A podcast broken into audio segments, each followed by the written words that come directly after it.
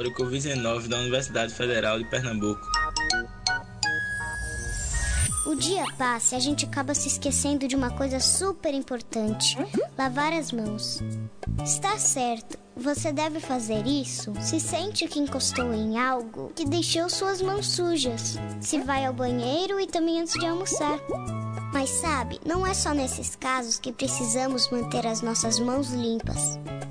Aliás, estar limpa significa livre de germes e bactérias, seres microscópicos que não conseguimos ver a olho nu. E para deixar as suas mãos limpas de verdade, você precisa lavar as mãos sempre que voltar de algum passeio. Quando chega em casa das ruas, se coçar os olhos, mexer na boca ou no nariz, se encostar em algum machucado ou sangramento.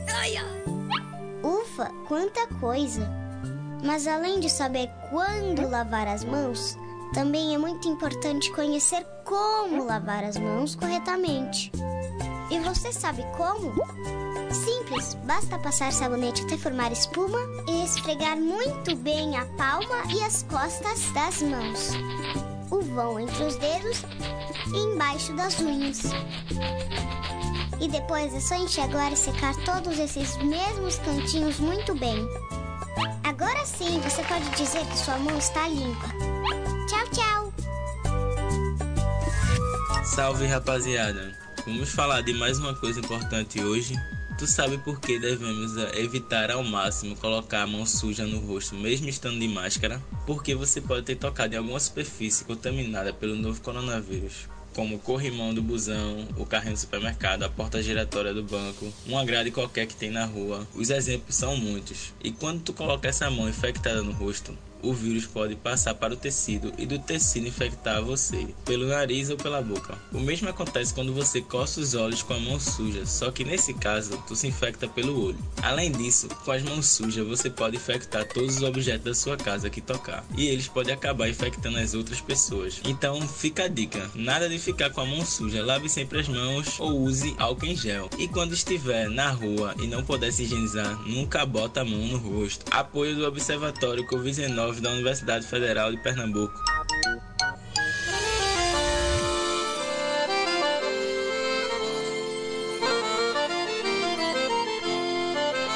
Flor da terra, do sol, a berço esplêndido dos guerreiros da tribo Cariri. Sou teu filho e ao teu calor cresci, amei, sonhei, vivi. Ao seu da serra entre os canaviais.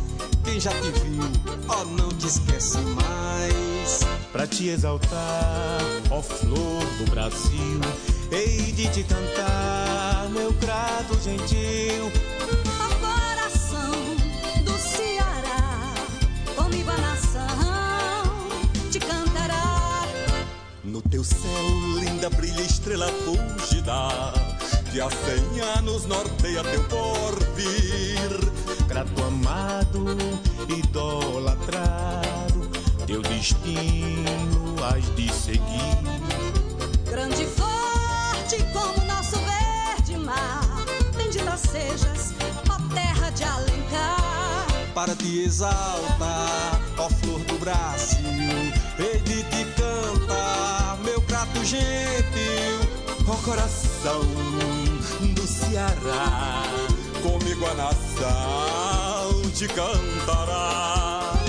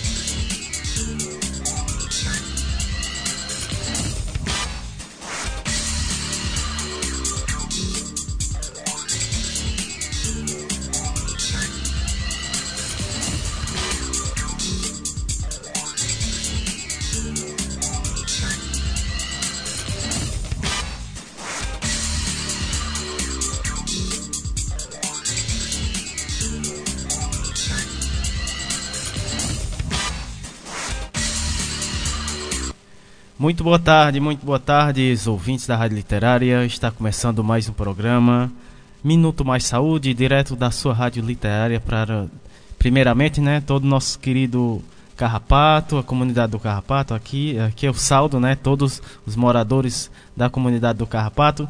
E também estamos ao vivo é, pela internet, né, é, através dos aplicativos e também é, o nosso site também, né? A gente tem link lá também e algumas plataformas digitais estamos ao vivo, né? Nesse momento para todo o Brasil, né? Que, que que massa, né? Que a gente consegue chegar além, estamos além, né, da nossa comunidade, é, sendo sendo ouvidos, né, em todo o Brasil. Então a gente manda um abraço primeiramente para todo o pessoal aqui da comunidade do Carrapato e também estendendo o um abraço né, para todos os nossos ouvintes Brasil afora. Né? E começando nosso programa hoje, né, dia 26 de setembro, o programa está muito bacana, né? Hoje, é, sábado passado, a gente esteve né, é, apresentando aqui na nossa rádio, no nosso programa, a comunidade do Chico Gomes, né? E hoje a gente vai ter o prazer né, de receber né? Mais uma comunidade aqui da cidade do Crato. Dessa vez a gente vai conhecer a comunidade do Baixio do Muquem, né? Aqui na cidade do Crato. Um abraço para todo o pessoal, né? Que estão nesse momento nos ouvindo, vão participar daqui a pouco do nosso programa. É... Saudar, né, inicialmente aqui a, a Érica Formiga. Boa tarde, Érica. Boa tarde, Simone. Boa tarde, Patrícia, né? O pessoal sempre aposta aqui, né, no nosso programa, sempre participando aqui no nosso programa. Um abraços, né, para essa turma. A Érica Formiga, Simone e a Patrícia nesse momento aqui junto, junto com a gente, né, é, no programa Minuto Mais Saúde. Vou abrir o programa falando nesse momento, né, está é, acontecendo uh, o encontro regional Centro-Oeste e região Nordeste da NEPS, né? importante movimento aí é, do SUS na, nas ruas, né? A ANEPS é a Articulação Nacional de Movimentos e Práticas de a, Educação Popular e Saúde, né? Importante movimento que está acontecendo nesse momento, né? O encontro. Vamos ter ainda, né? Uh, o encontro nacional da ANEPS. Nesse momento está tendo o encontro regional, né? Que é com a região centro-oeste e da região Nordeste. Eu vou passar para vocês aqui rapidinho a programação, né? Começou às 4 às, às 14 horas hoje, né? Teve a abertura aí com o Tobias de Souza, é, de Alagoas, e a Tatiane Ferreira de Jesus, lá de Goiás. Uh, depois tivemos a mística de acolhimento, né, que foi com a graça da Paraíba. Uh, depois tivemos, deixa eu ver agora que, é, exatamente. Tivemos também já tivemos aí a análise uh, da conjuntura do Centro-Oeste e Nordeste, né? Uh, e ainda está tendo, né? É, essa análise. E daqui a pouco, né? Às 3, às 3 e 15 da tarde, vai ter a homenagem rumo aos 100 anos de Paulo Freire e aos fundadores da NEPS. É, esse, esse encontro ele vai ser transmitido pelo Facebook, né? É isso, Simone? Simone, daqui a pouco a gente vai eu vou divulgar aqui, né, o a página do Facebook que está sendo que vai transmitir, né, daqui a pouco o encontro regional Centro-Oeste e da região Nordeste da ANEPS. É, o nosso programa está só começando, pessoal.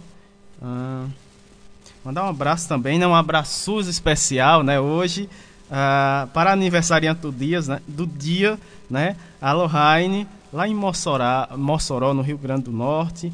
Né, um abraço, Lohane, aniversariante do dia hoje. Uh, mandar um abraço também para o Sérgio Araraki, Aragaki, lá em Maceió. Um abraço, Sérgio. Também está nos ouvindo nesse momento.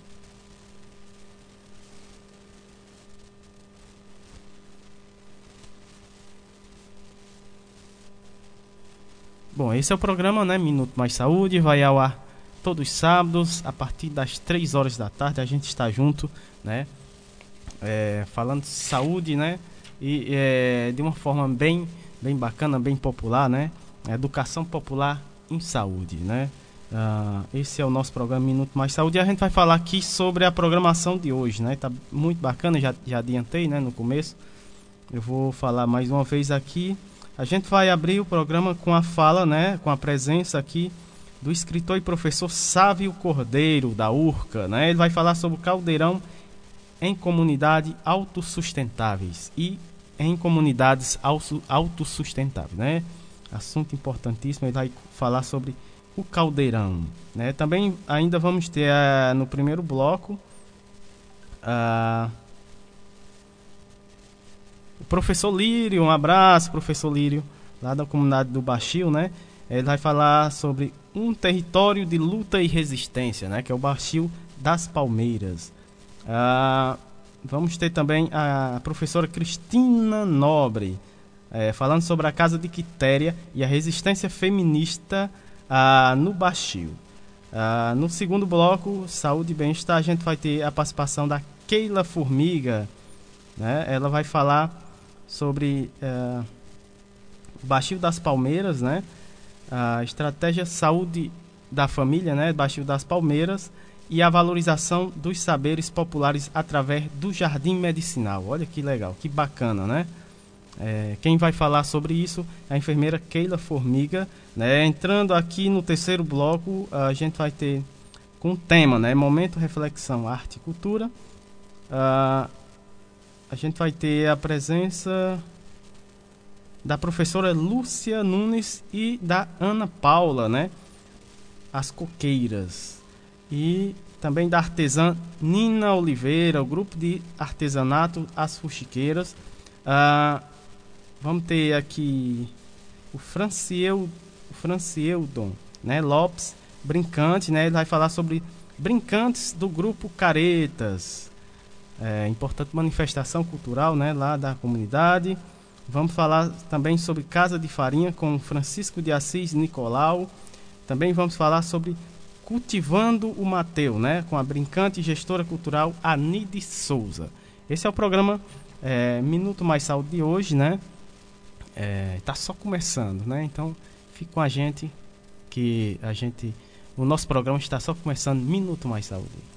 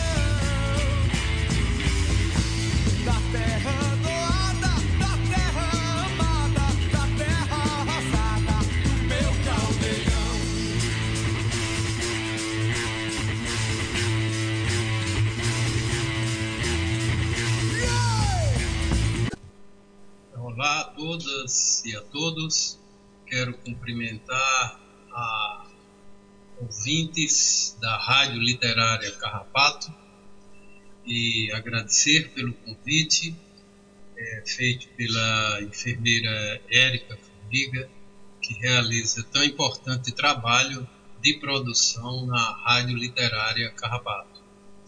Estou aqui para falar um pouco a respeito do caldeirão da Santa Cruz do Deserto, o caldeirão Beato José Lourenço, que se constitui como uma referência histórica, cultural, social, política e espiritual para nós que moramos na região do Cariri, para nós que moramos no interior do Nordeste e que temos uma relação com o campo, com a terra e com os valores humanos universais.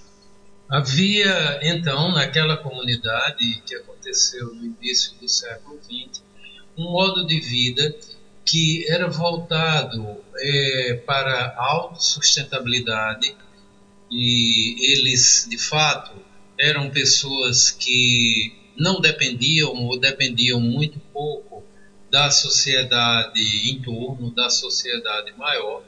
E eles realizavam, elas, aquelas pessoas realizavam o que nós hoje chamamos de agricultura familiar. Mas não apenas a agricultura familiar no sentido mais restrito da pequena produção, mas também de uma produção em larga escala. Todas as pessoas que lá moravam, elas desenvolviam trabalhos na terra ou também nas oficinas, na produção da sobrevivência. E segundo as pessoas com quem nós tivemos contato é, estudo, que durou aproximadamente 10 anos, né, e que eram pessoas que tinham morado no Caldeirão, conheciam a comunidade por dentro e tinham uma, uma aproximação muito grande com o líder e mestre da comunidade, o Beato José Lourenço. Segundo essas pessoas, aquela comunidade era uma comunidade muito coesa. Isso significa que era uma comunidade onde havia é, união. Ele, tanto é assim que é, eles se auto, auto é, nomeavam como sendo uma irmandade, né? ou seja, todos ali eram tinham essa relação de fraternidade, independente de sua origem social, independente de sua origem étnica, né? independente de sua pigmentação de pele, etc. Né? Eles seguiam os mesmos destinos que eram é, reunidos pelo líder principal, o Beato José Lourenço, e que devolvia esse, esses anseios para a comunidade em forma de, de, de preceitos, em forma de orientações. Também é muito importante observar que na comunidade do Caldeirão havia uma orientação muito forte para o cuidado com o ambiente. No Caldeirão é, houve é, a, a construção de várias barragens, pequenas barragens que preservavam a fauna e a flora local em tempos de escassez de água, né, em tempos de estiagem, e que garantia também a sobrevivência humana. Então havia um zelo muito grande né, com aquele espaço é, em torno do, da comunidade. E, por outro lado, também havia uma, uma forte prática da cultura. Né? Isso que acontecia através das conversas, das rodas de conversas que aconteciam todas as noites, onde se contava causos, né? contava acontecimentos, às vezes memoriais, às vezes do imaginário, mas que tinha um papel naquele grupo de passar os valores essenciais da cultura. Também que se praticavam, né, se festejavam é, essas, todas essas festas religiosas que se fazem né, no interior do Nordeste, sobretudo no interior, em relação aos santos, às festas juninas, tudo isso fazia parte né, do, do, do, que eram as festas naquela comunidade. E as pessoas também aprendiam a, naquele, naquela vivência a cuidar um dos outros. Isso é muito presente quando, por exemplo, a gente sabe que na seca de 1932, enquanto o Ceará, a governança do Ceará, construiu campos de concentração para confinar os flagelados da seca, o, as pessoas que chegavam ao caldeirão eram recebidas, eram alimentadas e eram construídas casas para elas. Conta-se que, por exemplo, de um, uma única vez chegaram 36 famílias do Piauí e em dois dias havia uma casa para cada uma dessas pessoas. Aqui eles chamavam de aquele trecho né, da comunidade a Rua do Piauí, né, que eram pessoas que tinham vindo de lá por conta da seca. É claro que eram casas simples, né, eram casas rústicas, com as tecnologias locais que, que eles possuíam, que hoje é, a gente normalmente, comumente chama de bioconstrução. Então, é, o que nós podemos ver, nós podemos perceber de maneira geral, é que a comunidade praticava esse cuidar dos outros, é?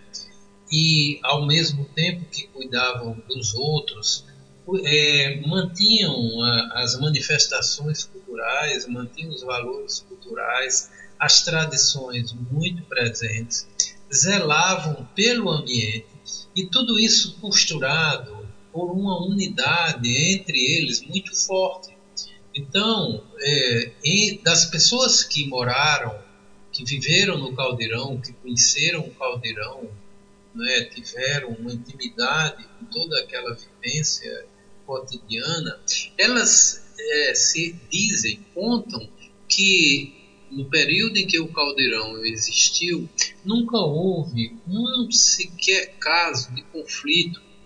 Não havia bate-bocas, não havia desavenças, essas coisas assim, né, as arengas, não havia. Imagine que muito menos homicídio, né, não se chegava a isso, nenhum tipo de violência física ou moral, é, é, de assédio acontecia na comunidade. E o que nós podemos entender daí é que era uma comunidade onde se praticava a liberdade. Né? É, é claro que quando a gente fala de liberdade, significa que as pessoas envolvidas naquele agrupamento humano, elas aceitam livremente as normas daquele agrupamento. Então elas é, mantêm aquelas normas, elas não violam aquelas normas e por isso elas são livres. Mas, sobretudo, elas eram livres para transitar, entrar e sair, ficar o tempo que quisesse no caldeirão. Não havia nenhuma obrigatoriedade. E como é, também não havia circulação de dinheiro no caldeirão, porque tudo que era produzido é, pelas pessoas que lá moravam, é, era tudo ajuntado, iam para o mesmo fundo, fundo, digamos assim, de manutenção da comunidade, os celeiros, né, com cereais, etc., era igualmente repartido para as pessoas. Então, se não havia essa circulação como na sociedade em torno havia e há ainda hoje, né, na sociedade capitalista nós chamamos, a circulação de dinheiro, esse estímulo ao consumo de bens, de inovações, de modas, de modernidade. Então, é, numa sociedade onde nada disso era, era é, estimulado, as pessoas conseguiam viver prezando por outros valores. E que valores eram esses? Né? Mas, sobretudo, os valores de, que se manifestavam através da boa convivência, né, da união, da, da, compreensão das outras pessoas, tá certo? Obediência no sentido de aceitar os preceitos da comunidade e por isso preservar pela unidade da comunidade e contribuir com a comunidade, né? Então, uma das vezes nas entrevistas que eu fazia e eu conversando uma pessoa que lá viveu, o seu Antônio Inácio, e o seu Antônio dizia assim para mim: Olha, professor, na frente da minha enxada eu não via calcanhar. Quando ele dizia isso, ele queria dizer que na hora que ia limpar a terra, não é para fazer o plantio, ou depois que o plantio era feito e que ele ia, eles iam limpar para que a, a, a, o cultivo crescesse bem, né? É, ele era o mais rápido. Por isso que ele dizia, na frente da, da minha enxada eu não via calcanhar. E ele falava isso com muito orgulho. Então, é, a exemplo dessa história do seu Antônio Inácio, né, é, as pessoas da comunidade elas queriam ser reconhecidas pelo trabalho que faziam em prol da comunidade. Né? Essas pessoas eram muito valorosas, eram reconhecidas o seu valor pela comunidade. De maneira geral, falando assim muito rapidamente, de uma forma abreviada, é, nós podemos dizer que caldeirão da Santa Cruz do deserto, né, do Beato José Lourenço, é um grande exemplo né, de, de uma educação para a convivência em comunidade, uma educação que era feita por toda a comunidade, é, para as pessoas que lá chegavam, que lá participavam, que era uma educação continuada. Que o Caldeirão é um grande exemplo para nós de autossustentabilidade. Né? Essa sustentabilidade, tanto no sentido ambiental, mas também no sentido humano, porque o humano, para ser sustentável, ele precisa de paz, ele precisa viver bem com seus semelhantes e ele precisa viver bem e satisfeito, né? viver feliz e com alegria com aquelas pessoas com quem ele partilha a sua vida. Então, é isso acontecia no Caldeirão. Né? E acontecia essa situação né, de cuidar do outro, né, de manter a cultura né, e, sobretudo, de uma comunidade unida. Pronto, basicamente era isso que eu gostaria de falar, não é? E encerrando aqui essa participação no, no, no programa e também fazer um convite né, para todos os ouvintes que leiam um pouco, né, se interessem pela história do Caldeirão, que é uma história muito bonita, né, uma memória muito bonita e que ela nos, nos inspira né, a vermos um futuro, né, um futuro melhor né, para humanos, sobretudo para nós, né, sobretudo quando nós pensamos assim que apesar de todas as dificuldades que nós vivemos hoje, né, essa situação de, das grandes corporações estarem destruindo as nações, sobretudo as nações como a, a nossa, né, que vive um estado de desgovernança, de desgoverno, né, nós não temos é, em nível federal governo nesse momento, mas um desastre, na verdade, né, e ao mesmo tempo que a natureza está nos mostrando que devemos ter muito cuidado, né, ainda há tempo para termos cuidado que nós somos a própria natureza. Então, se nós agredimos o ambiente, nós estamos nos agredindo, não estamos destruindo é, o ambiente como algo fora de nós, nós estamos destruindo o futuro da nossa própria espécie. O que mais está ameaçado hoje em dia no planeta é a sobrevivência humana, né? Quer dizer, ao, ao agredir a fauna, ao como está acontecendo agora com esses incêndios, a fauna, a flora, né, no Pantanal, no, na Amazônia, nós também estamos nos destruindo.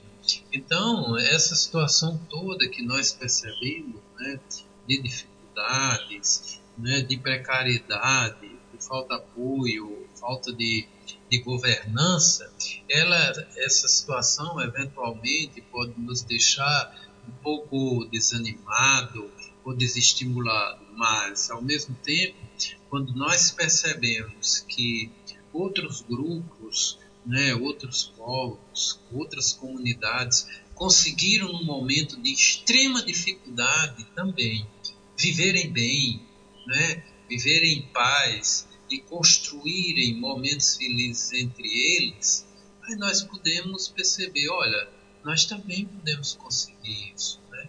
Nós podemos fazer porque no momento atual nós vivemos né, compartilhando bem né, e, e, na luta por um futuro melhor pelos nossos descendentes. Muito obrigado e abraços. Muito obrigado, professor. Muito obrigado, é, professor Dr. Sávio Cordeiro, que falou aí sobre caldeirão em comunidades autossustentáveis, né? É, contando aí um pouco da história do caldeirão, né? Essa história linda, né? Que anos e anos se passaram, né? Mas hoje, ainda hoje, né? É uma história linda e inspiradora, né? E vamos falar nisso, né? Em uma história linda e inspiradora. A gente vai diretamente lá pro Baixio das Palmeiras. é, com o professor Lírio Nobre. Um abraço para professor Lírio Nobre, direto lá do Baixio das Palmeiras. Ele vai falar sobre um território de luta e resistência que é o Baixio das Palmeiras. Seja bem-vindo aqui ao nosso programa, professor Lírio.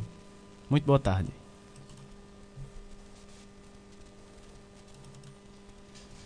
Boa tarde a todas e todos. É, agradecer muito pelo convite, pela oportunidade do diálogo né, e também parabenizar pela iniciativa.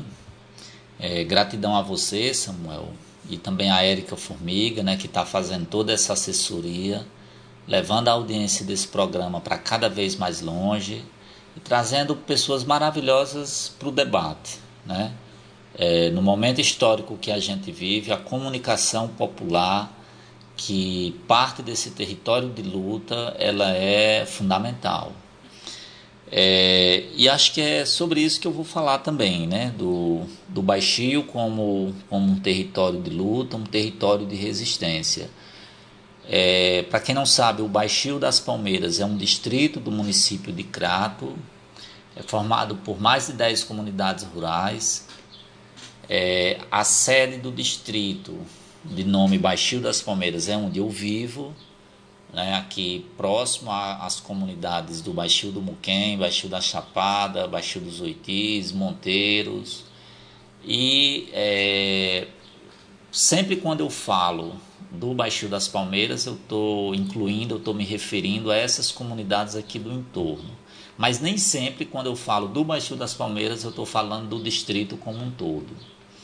Né? Então, eu acho que é, para a gente falar de, de, de, resistência, falar de luta, é, se faz necessário a gente voltar um pouco na história né, e entender um pouco desse território aqui que nós chamamos de Baixio das Palmeiras. É, é, eu acho que o grande marco temporal é o século o século XVIII com a chegada do, dos colonizadores aqui nesse território. Né? É importante demarcar que eles não descobriram nada. Né? Então, quando eles chegaram, o baixio já existia. Então, já havia muita gente vivendo aqui nesse território. Né? Foram é, muitos séculos desses povos indígenas que viviam aqui nessa região, né? viviam nesse grande vale, né? com essa com a floresta densa que havia aqui nesse território. E, e, e, acho que um ponto importante a destacar, quando a gente fala de resistência, a primeira coisa é reivindicar a nossa, a nossa identidade com os povos originários, né? com toda a diversidade, com toda a riqueza que esses povos que viviam aqui nesse território né, que, que, que nós herdamos dessa, desses povos. Então, acho que isso foi a primeira grande forma de resistência. É essa memória ancestral que nós carregamos. Porque, veja, o projeto colonial foi um projeto de genocídio, de etnocídio, de muita violência, né? a violência dos colonizadores que chegaram aqui. Mas a nossa ancestralidade ela está viva, né? ela está presente nos nossos corpos, nos nossos costumes, nas nossas relações com as plantas, né? na nossa saúde popular, na sabedoria do povo. Né? Então a gente está carregando isso, ainda que muito, muitos de nós né, não saibam que isso faz parte é, da identidade desse, desse, desses povos. Né? E também acho é, oportuno é, destacar nesse processo de, de resistência, né, dessa, dessa questão mais identitária, a contribuição também do povo negro né, para a formação da nossa identidade. Assim como os povos indígenas, esses, o, o povo negro foi submetido a diversas formas de violência, né, desde o seu sequestro lá no continente africano, né, é, os relatos, os relatos históricos dizem que foram mais de 5 milhões deles que foram arrancados né, do continente africano e trazidos para o, para o, para o Brasil. Né? sofrer todas as formas de opressão aqui.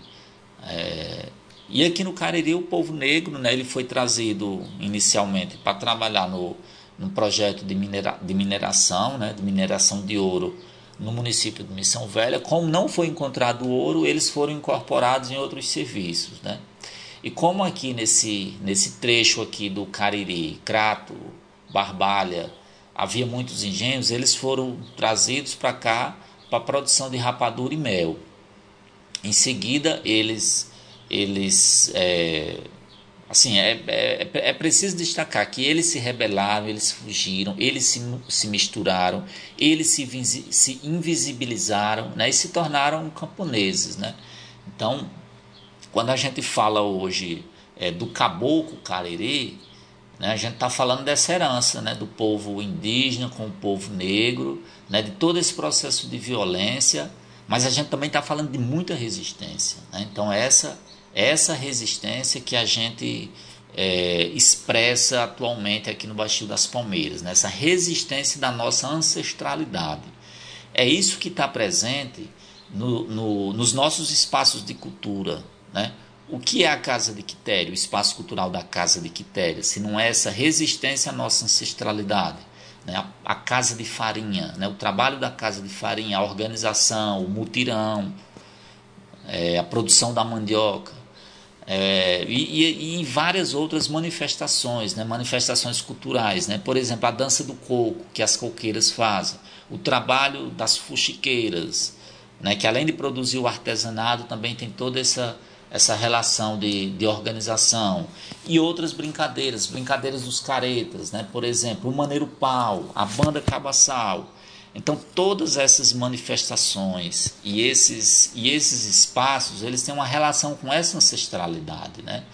É claro que isso, que isso é, não é fácil, né? você resgatar isso, né? porque o projeto, o, o, o projeto de colonização é um projeto, é, ele se materializa nos territórios, mas é um projeto também é, é subjetivo, né? A colonização está nas nossas mentes, né?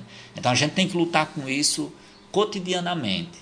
Né? A luta ela é diária, né? Então a gente precisa lutar para sobreviver, para ter uma vida melhor, né? E, e, e, precisa se organizar, né? A gente precisa estar organizado. E penso que essa questão da da, das organizações comunitárias, né, eu acho que. Né, e aí vai todo o nosso respeito às pessoas que nos antecederam, né, que, que se organizaram de forma comunitária. Né, só a gente pensar, né, isso já pensando é, século XIX e nas primeiras décadas do século XX, né, o Baixio era um grande latifúndio. Né, e como essas famílias hoje elas conseguiram seus pedacinhos de terra para estar tá produzindo. Né?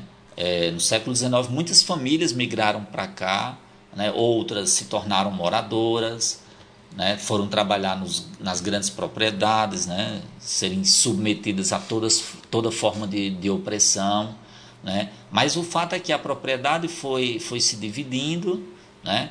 É, mas outras famílias conseguiram também comprar algumas alguns pequenos pedaços de terra, mas isso também, isso é, foi a custa de muita luta, né, de organização. Né? A luta pela terra, ela também foi, teve presente aqui no Baixio das Palmeiras. Né? Então, é, a, a, a, conquista, né? A, essa, essa conquista veio a partir da organização.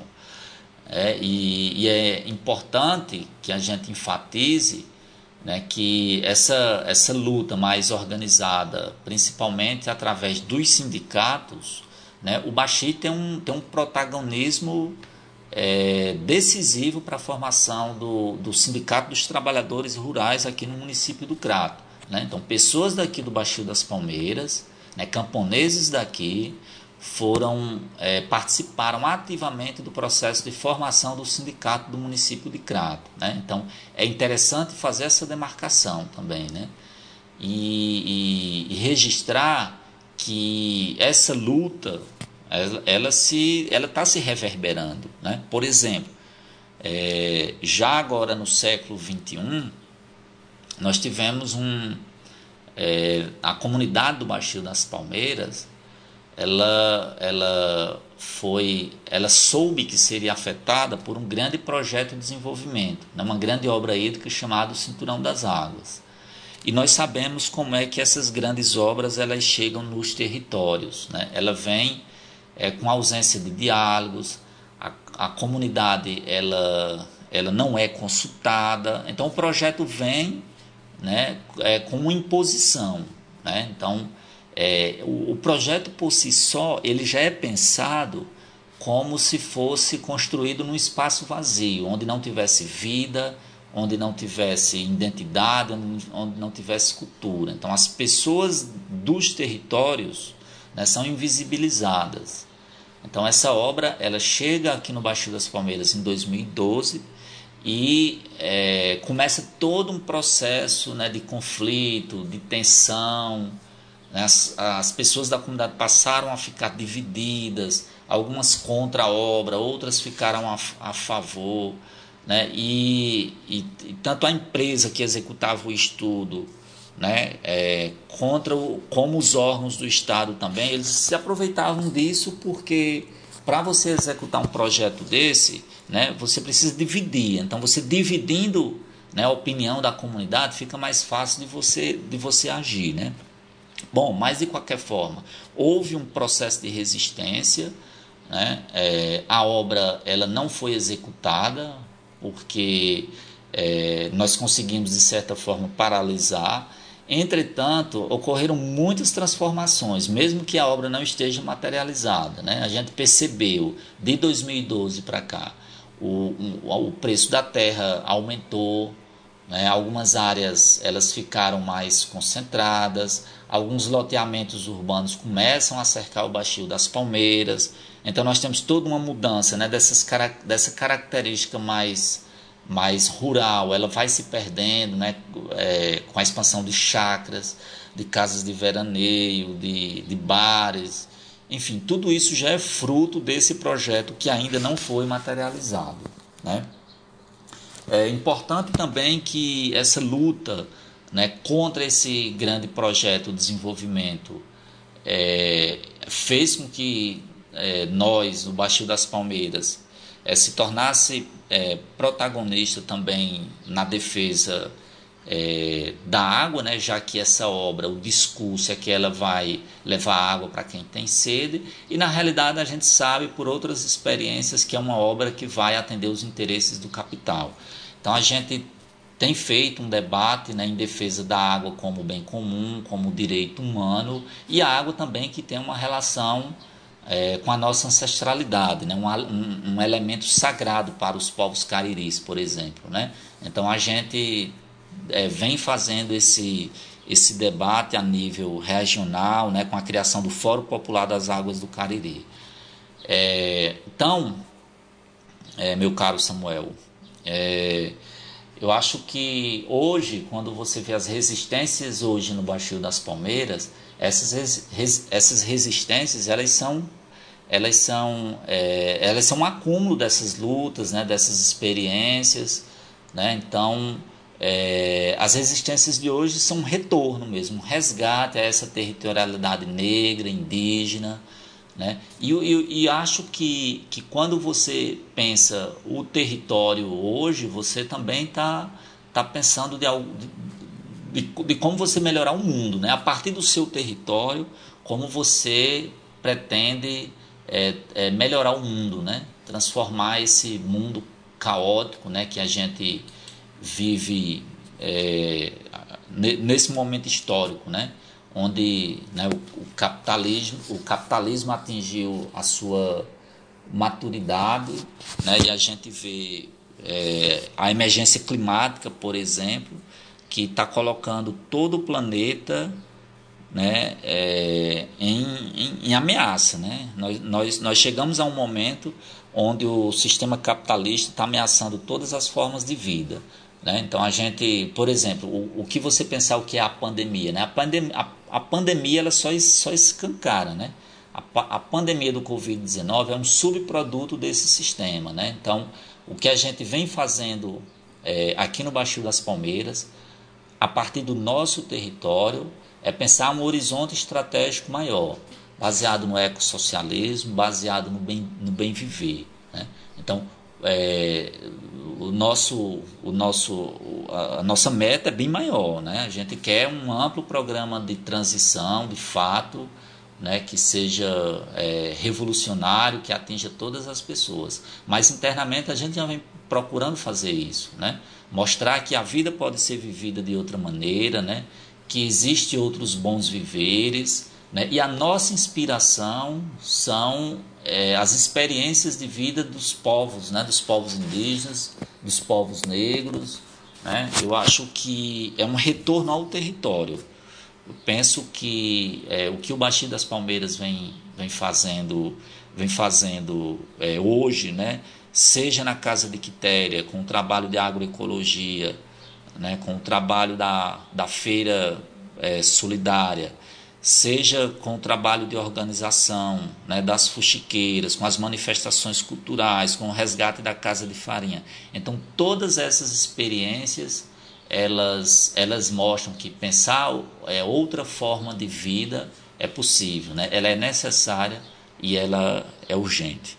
Então é isso, muito obrigado, agradeço a todos, né? parabéns pela, pela audiência e um abraço fraterno.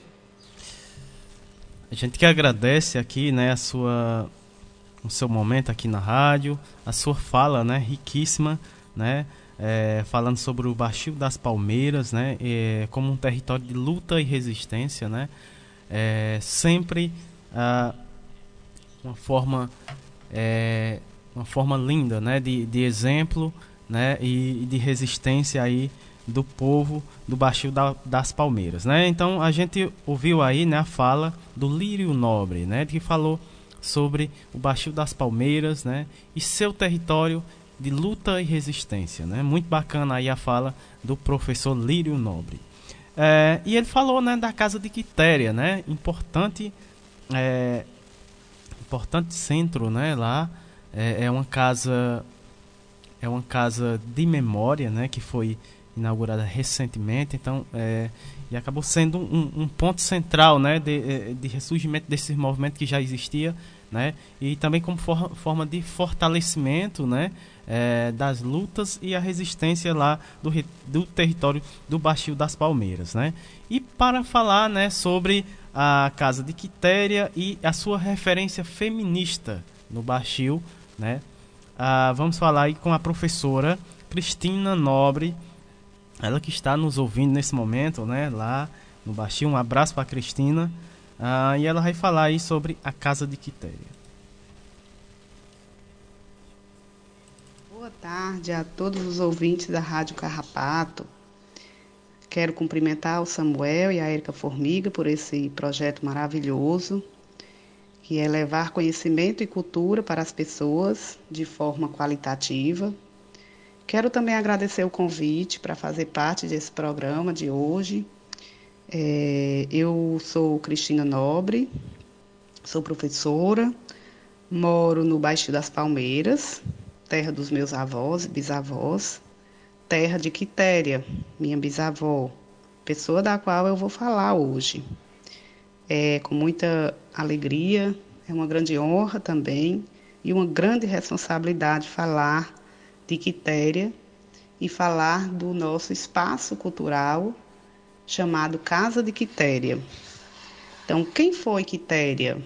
Quitéria Ferreira Nobre foi uma mulher é, que viveu basicamente é, no início do século XX aqui no Baixio, e ela casou-se muito nova e também ficou viúva muito jovem. E a partir disso, né, com uma prole muito numerosa, e viúva, né, muito cedo, ela assumiu um protagonismo feminino muito significativo na nossa comunidade. Né? Então, ela assumiu uma liderança ativa, ela foi uma mulher, né, segundo os relatos das pessoas que conviveram com ela, uma mulher muito forte, uma mulher é, de muito respeito. Ela foi uma pessoa que realmente nós nos inspiramos para construir o espaço cultural Casa de Quitéria. Né? É, ela era uma pessoa muito caridosa, né? conta-se que ela fazia muitos, muitas, é, muitas ações caridosas para as pessoas menos favorecidas da comunidade, como, por exemplo, costurava mortalhas, né, que eram as vestimentas das pessoas de antigamente quando faleciam, e não cobrava nada, muitas vezes, das pessoas que tinham poucos recursos. Né? É, ela também abrigava, em uma casa de farinha que ela herdou do seu pai, muitas pessoas que passavam é, transitando pelas estradas do Baixio. Né? E a partir disso, ela fez um, um teve um papel muito, muito importante na comunidade de, de mulher, né, viúva, camponesa e que soube sobreviver né, em meio a uma, a uma sociedade patriarcal e ela não se deixou intimidar por isso. Né? Ela, ela foi realmente mu muito importante para que é, os seus filhos e hoje os seus netos e bisnetos possam é, assumir também essa postura ativa frente aos movimentos comunitários, né, frente a, ao, ao, ao modo de vida camponês né, que nós vivemos aqui na, na nossa, na, no nosso distrito. Né. Então, em, em 2017, quando a última moradora da casa de Quitéria, que é uma casa, uma das casas mais antigas aqui da comunidade, né, data do século XIX, que foi inclusive uma casa que ela herdou do seu pai, é, quando a última moradora, que foi uma sobrinha de, de Quitéria, faleceu, a casa ficou desocupada. Então, é, nós, bisnetos de, de Quitéria, né, resolvemos é, construir esse espaço, né, transformar a casa em um espaço de cultura, em um espaço também de resistência a esse modo de vida capitalista que nós vivemos e que tanto nos oprime. É, e também um espaço de cidadania, onde a gente inclui desde crianças até pessoas idosas, né? Então, desde então, desde 2017, que nós estamos construindo um, um acervo né, para a casa, né, uma espécie de pequeno museu onde a gente está preservando objetos né, antigos que eram usados tanto, tanto pela Quitéria como por outras pessoas é, da sua época. E nós também é, estamos procurando fazer eventos, né, como encontro de poetas, é, nós realizamos, por exemplo, ano passado, em julho de 2019, né, uma colônia de férias com uma programação assim bem tradicional, bem é, interessante para crianças né, da, da nossa comunidade. A casa também é aberta para visitações, então alunos, por exemplo, da nossa escola, né, da comunidade, que é a Escola Rosa Ferreira, na qual eu trabalho, fazem visitações, alunos de outras escolas, alunos de universidade, é, temos também parcerias com o PSF, né, coordenado pela, pela enfermeira Keila Formiga. E mais recentemente, nesse período de pandemia, nós também realizamos uma ação solidária, né, uma campanha solidária, onde nós arrecadamos com alguns parceiros é, cestas básicas para distribuição para as famílias carentes que estão nesse momento em uma situação complicada devido à, à pandemia do coronavírus, né? É, e também uma ação é, atual na nossa Casa de Quitéria é a feirinha agroecológica, que acontece todos os sábados e que é um incentivo à agricultura orgânica, à produção orgânica né, dos nossos produtores locais e que tem, é, tem sido muito bom para que esses produtores possam ter também uma renda a mais e que nós possamos ter uma segurança alimentar né, e possamos divulgar como é importante a agricultura orgânica, como é importante a agricultura familiar. Né? Então, eu finalizo é, dizendo para vocês que o universo conspirou para que Quitéria é, passasse a sua força, a sua energia para nós, né, seus netos e bisnetos, para que nós possamos é, ver como a sua força e como a sua, o seu espírito comunitário e solidário fez diferença na sua época e esperamos que faça diferença também agora, né, nesse momento atual. Muito obrigada pela participação no programa e tenham todos uma boa tarde. A gente que agradece, né, o, o Cristina Nobre pela sua, sua fala aqui no programa, falando, né, sobre a história é, da Quitéria, né, linda história da Quitéria e que inspirou, né, a, a formação, né, da, dessa casa de memória, que é um espaço cultural, né, um importante espaço, né, que recebe tanto está é, recebendo visita, né, com, como é um ponto, né, é, um ponto principal, digamos assim, dentre os outros, né, mas é um espaço principal onde recebe né, é, tanto a, a, a, visita né, das pessoas que vêm de fora visitar, como a própria comunidade, né, as próprias comunidades vizinhas que chegam para conhecer né, e, e trocar experiências. Né? Muito bacana aí a casa de Quitéria, a gente que teve, eu estive é, com a Érica, né, Érica, lá recentemente, a gente esteve lá visitando, fizemos reunião, né, a respeito do programa de hoje, muito bacana o espaço, né, e convido, né, a, a, a, a conhecerem, né, a casa de Quitéria, esse lindo espaço cultural, né, recém-inaugurado, é, lá no Baixio das Palmeiras. A gente agradece, professora Cristina Nobre, por sua participação aqui no nosso programa. É, registrar aqui. É, mandar um abraço, né? Aproveitar, né?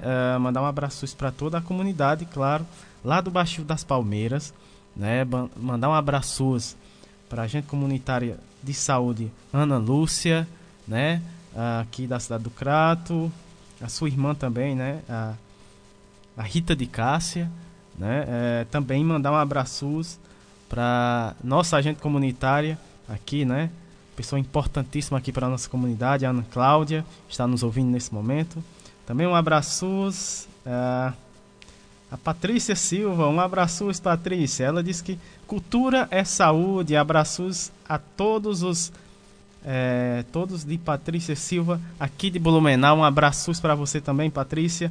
Está aí ouvindo aí o nosso programa diretamente lá de Blumenau. Um abraço. Ah, e agora a gente vai ouvir, né, aqui, uh, encerrando aqui o nosso segundo bloco, a gente vai ouvir essa linda música do Geraldo Júnior, né, é, com a música Num Trovento, Num Trovejo de vontade. Linda música, vamos ouvir agora no nosso programa.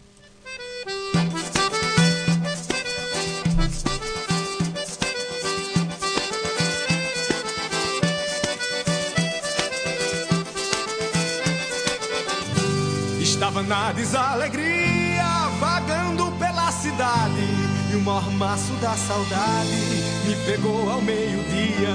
Chega, dava uma agonia, o calor e a solidão queimavam meu coração, mas eu não esmorecia. Cai em mim, chuva que lhe quero bem. Cai em mim, chuva que quer me molhar. Leve eu e meu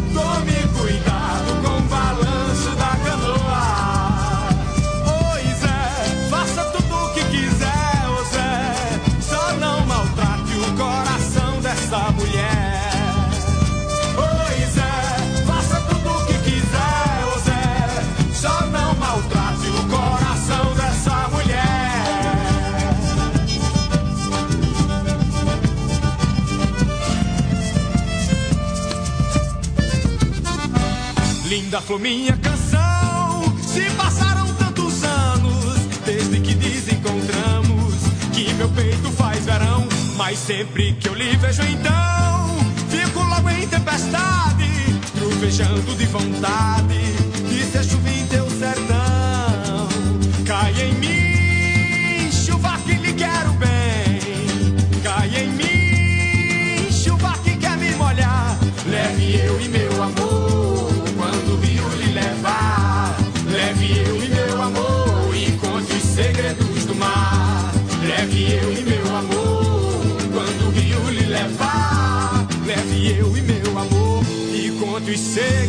do mar.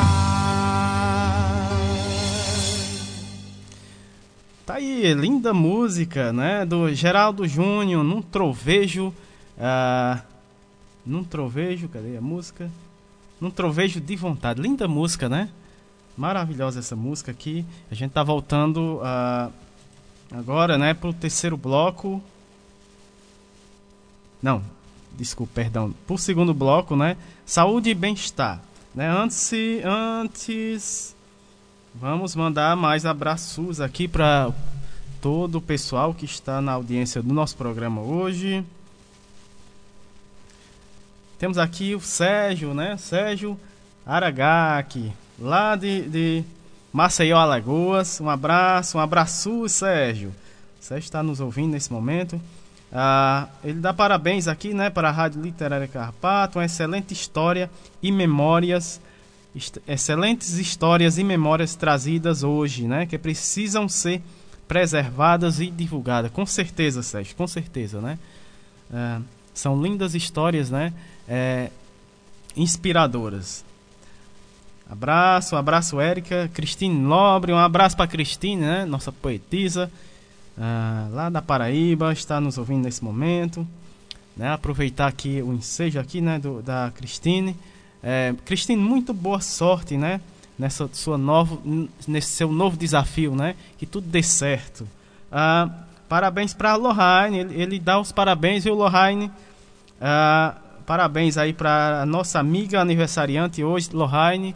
Um abraço, Lohane, um abraço hoje especial vai para Lohane Solano. Lá de Mossoró, né? Tá aniversário, aniversariando hoje. Um abraço, Lohane. Ah, quem mais? Professor Ricardo Cecim, né, também. É, um abraço lá no Rio Grande do Sul. Ah, toda essa turma massa que está nos ouvindo nesse momento. Ah, o pessoal aqui, né, da comunidade. Um abraço, né, a todos. Ah, pessoal das, das comunidades vizinhas, né? Vila Nova, ah, Vila, Vila Nova Horizonte. Ah, André- Vila André Pinheiro Pedrosa. Ah, que mais? Novo Lameiro, né? Parque Grangeiro. Toda essa turma boa que está nos ouvindo nesse momento, ouvindo aí o programa Minuto Mais Saúde. Claro também, né, o pessoal do Baixio das Palmeiras, em especial aqui participando do nosso programa, né? Nos prestigiando aqui com sua história, né? Contando a sua história, a sua história de luta e resistência aqui que a gente está divulgando, né? Tá passando aqui, então um grande prazer, um enorme prazer em estar aqui recebendo esse pessoal bacana, né? Né? E a cada, cada ano que passa, sendo mais fortalecido, sendo mais ampliado. E dentro dessas práticas está o uso das plantas medicinais, né? E me inquietava porque eu percebia que essa prática É, e os, esses saberes estavam se perdendo ao longo do tempo, né? As pessoas estavam cada vez mais é, valorizando é, as medicações alopáticas, né? As medicações compradas em nas farmácias, né? Nas nossas farmácias e muitas vezes tendo tantas riquezas dentro de casa, né? Dentro dos nossos terreiros e a gente, por falta de conhecimento, estava se perdendo, né? Tudo isso sendo perdido, toda essa riqueza. Né? Então, eu, já vinha com essa inquietação e aí o universo me presenteou com essa aproximação. E aí nós conseguimos, é, dessa aproximação, um projeto de extensão que se chamou Jardim Medicinal, né? No, na Estratégia de Saúde da Família do Baixio das Palmeiras. E partimos, então, para a questão de estabelecermos parcerias dentro da comunidade para podermos implantar, né? E aí fizemos várias oficinas, várias reuniões com as lideranças, com a comunidade, com os profissionais, né?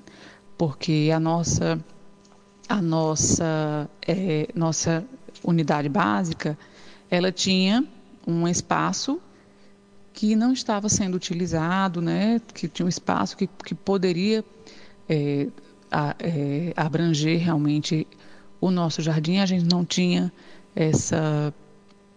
Até então, a gente não tinha esse olhar, né? E a gente precisava do apoio da comunidade, né? E também dos profissionais, né? A gente precisava trabalhar com esse alinhamento, né?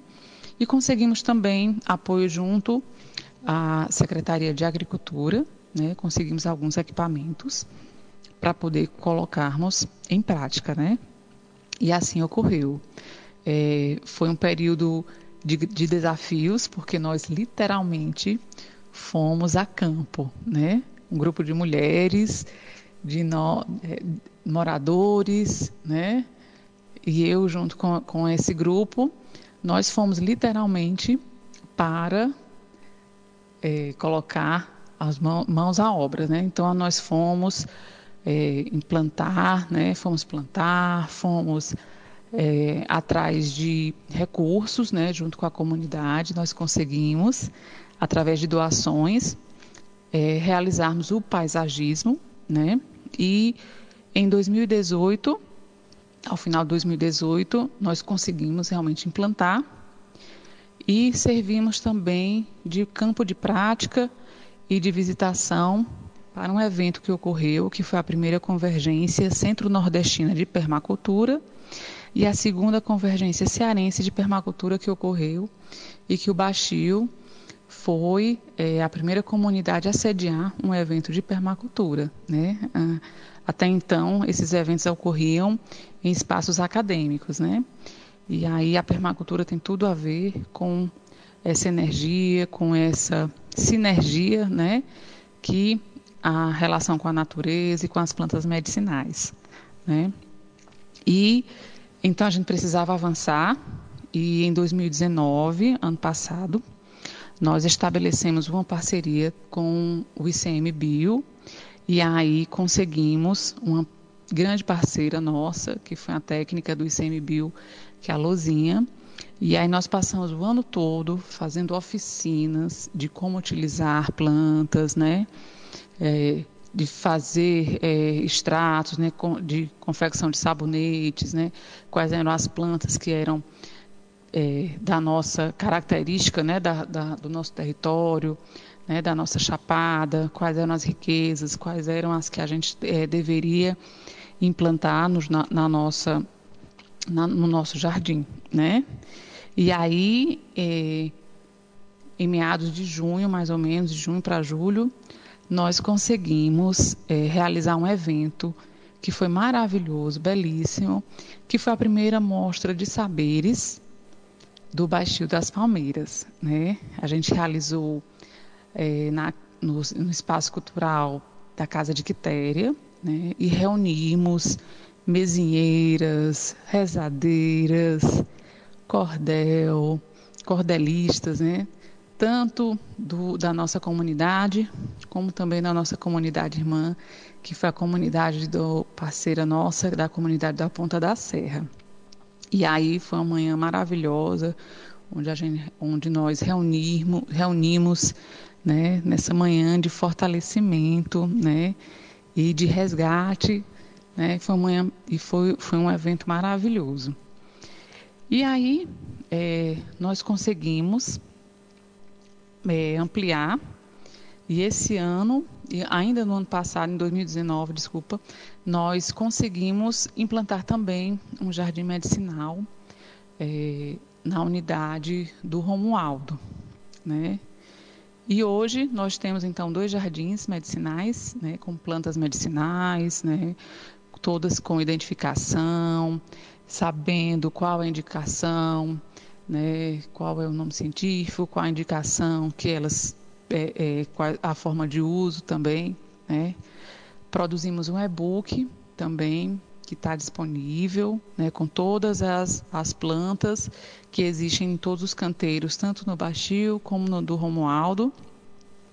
E conseguimos também é, ampliar, né, além das plantas medicinais, nós temos também agora a horta, né, onde produzimos a, e consumimos também, né, tanto hortaliças, né, como verduras livres de agrotóxicos também, né?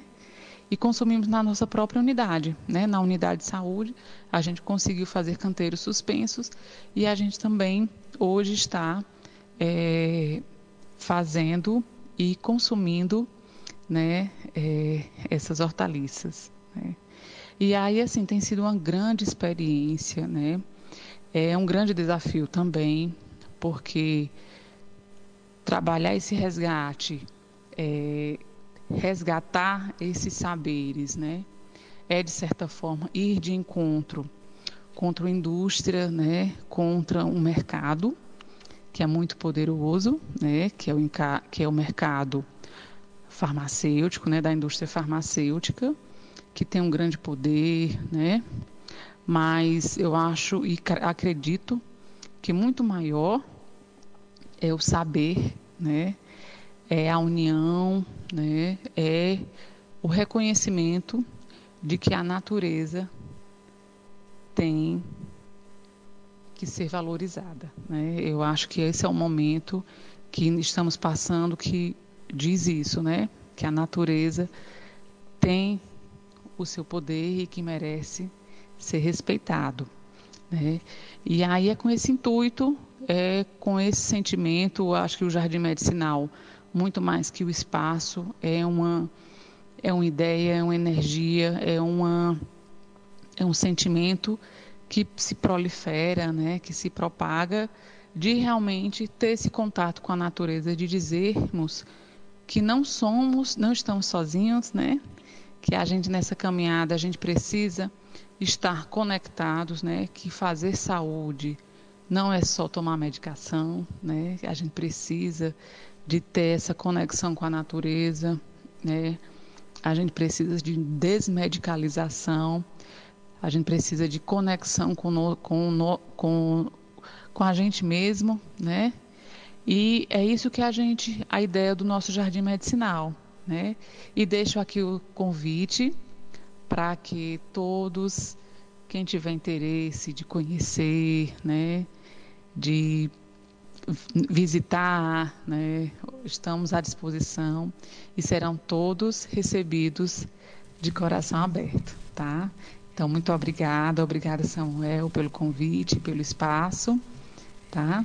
E venham conhecer a nossa comunidade, porque o Baixio é maravilhoso, tá? Gratidão. Muito obrigado, Keila. Muito obrigado, Keila Formiga, né, por suas palavras, por participar aqui do nosso programa. Ela que falou sobre estratégias saúde é, da família, né, baixio das palmeiras e a valorização dos saberes popular, dos saberes, dos saberes populares através do jardim medicinal, né, ah, mostrando a importância, né, é, do, das plantas medicinais, né, do, do saber popular, né é, aliando né, esses saberes acadêmicos com saberes populares locais, né? Isso é importantíssimo para uh, para a saúde, né? Para é, o bem-estar, né? E a saúde, com certeza, né? É, aliando as práticas do, dos povos, dos povos, né? Das comunidades, os seus conhecimentos com os conhecimentos acadêmicos, muito bacana, né? Aí a fala da Keila Formiga.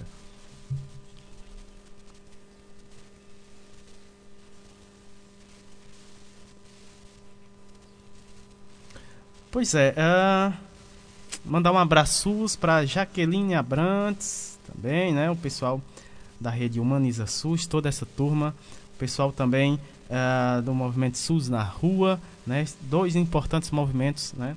Que são parceiros aqui uh, do nosso programa da Rádio Literária Carrapato. Também mandar um abraço para o professor Germane da Urca, né? Um abraço. Uh, tá certo, Eric. Um abraço. Um abraços. Ah, mandando um abraços também, né? Pra é, todo o pessoal é, aqui da cidade do Crato, as agentes comunitários de saúde, né? Que estão em peso aí curtindo, ouvindo o nosso programa. Um abraço especial para todas as agentes comunitárias de saúde, é, em especial aqui da cidade do Crato a Ana Cláudia aqui, né, da, da nossa comunidade. Um abraço para Ana Cláudia. Uh, é, é muito bem lembrado, Érica. A gente tá Sim, também, né? Parceria com a Rádio Paulo Freire. Um abraço, um abraço para todo o pessoal, né? da equipe aí da Rádio Paulo Freire, lá da Universidade Federal do Pernambuco, né? Um abraço, um abraço todo, todo especial para essa turma, né? A gente unindo força é, para continuar nessa luta é, em defesa, né, da saúde, da saúde, da arte e da cultura, né? Movimentos importantes, né? São importantíssimos para o nosso país. Ah, a Erika me lembrou também, né, que a gente tem novidade, né, no nosso programa, é, que é os podcasts, né, os, o nosso programa estão sendo transformados em podcast, né, para é, ficar aí à disposição dos nossos ouvintes, né, quem não pôde assistir os programas, as edições anteriores, né, é, vai ficar disponíveis aí os programas, né, a partir do, desse mês, né, de setembro, já tem programa disponíveis.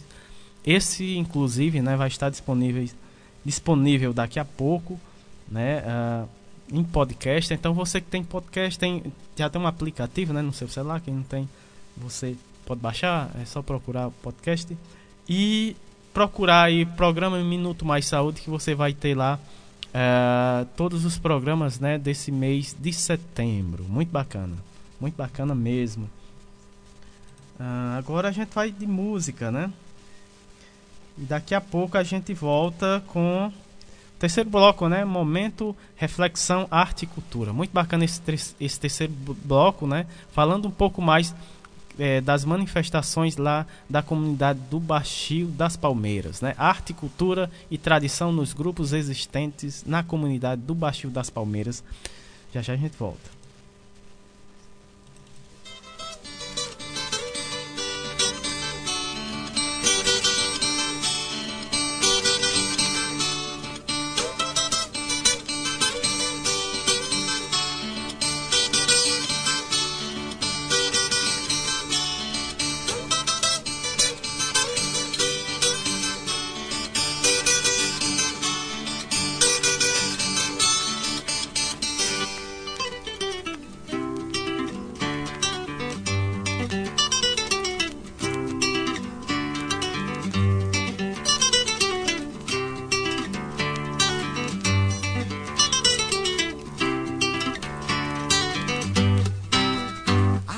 Da gente. É dor de menino acanhado, menino bezerro pisado, no curral do mundo a penar. Que salta aos olhos, igual um gemido calado, assombrado, mal assombrado. É a dor de nem poder chorar. A dor da gente é dor de menino acanhado, menino bezerro pisado, no curral do mundo a penar que salta aos olhos, igual um gemido calado, assombrado, mal assombrado, é a dor de nem poder chorar. Moinho de homens que nem girimuns amassados, mansos meninos domados, massa de medos iguais. Amassando a massa, a mão que amassa a comida, esculpe, modela e castiga, amassados homens normais.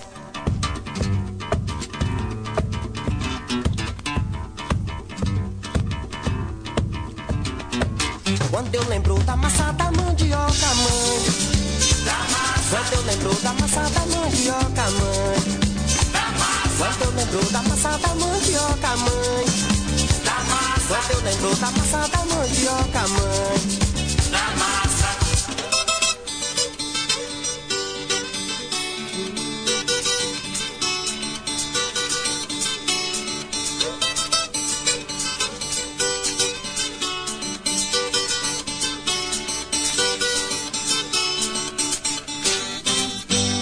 Da gente, é dor de menino acanhado, menino desejo pisado, no curral com o mundo a penar. Que salta aos olhos, igual um gemido calado, assombrado, mal assombrado, é a dor de nem poder chorar. A dor da gente é dor de menino acanhado, menino bezerro pisado, no curral do mundo a penar que salta aos olhos, igual um gemido calado, assombrado, mal assombrado, é a dor de nem poder chorar. Moinho de homens que nem girimuns amassados, mansos meninos domados, massa de medos iguais. Amassando a massa, a mão que amassa a comida, esculpe, modela e castiga, amassados homens normais.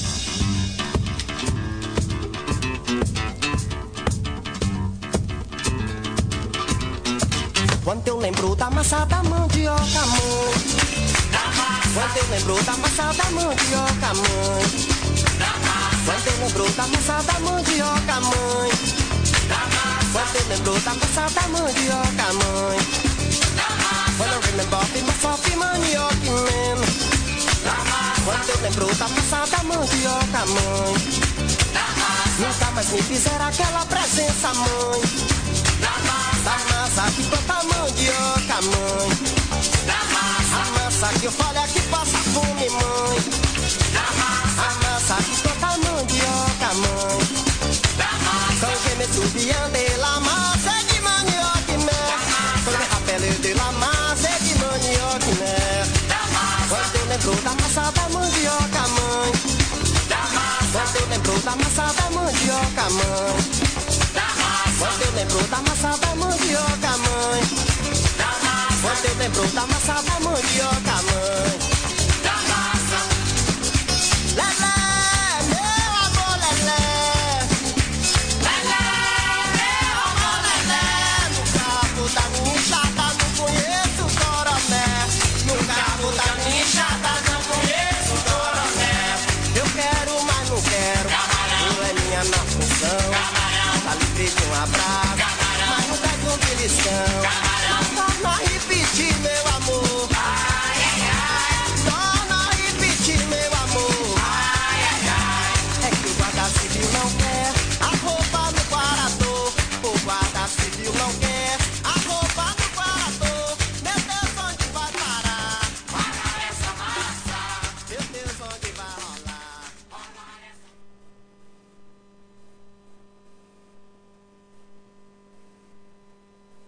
Tá aí, linda música, né? A massa.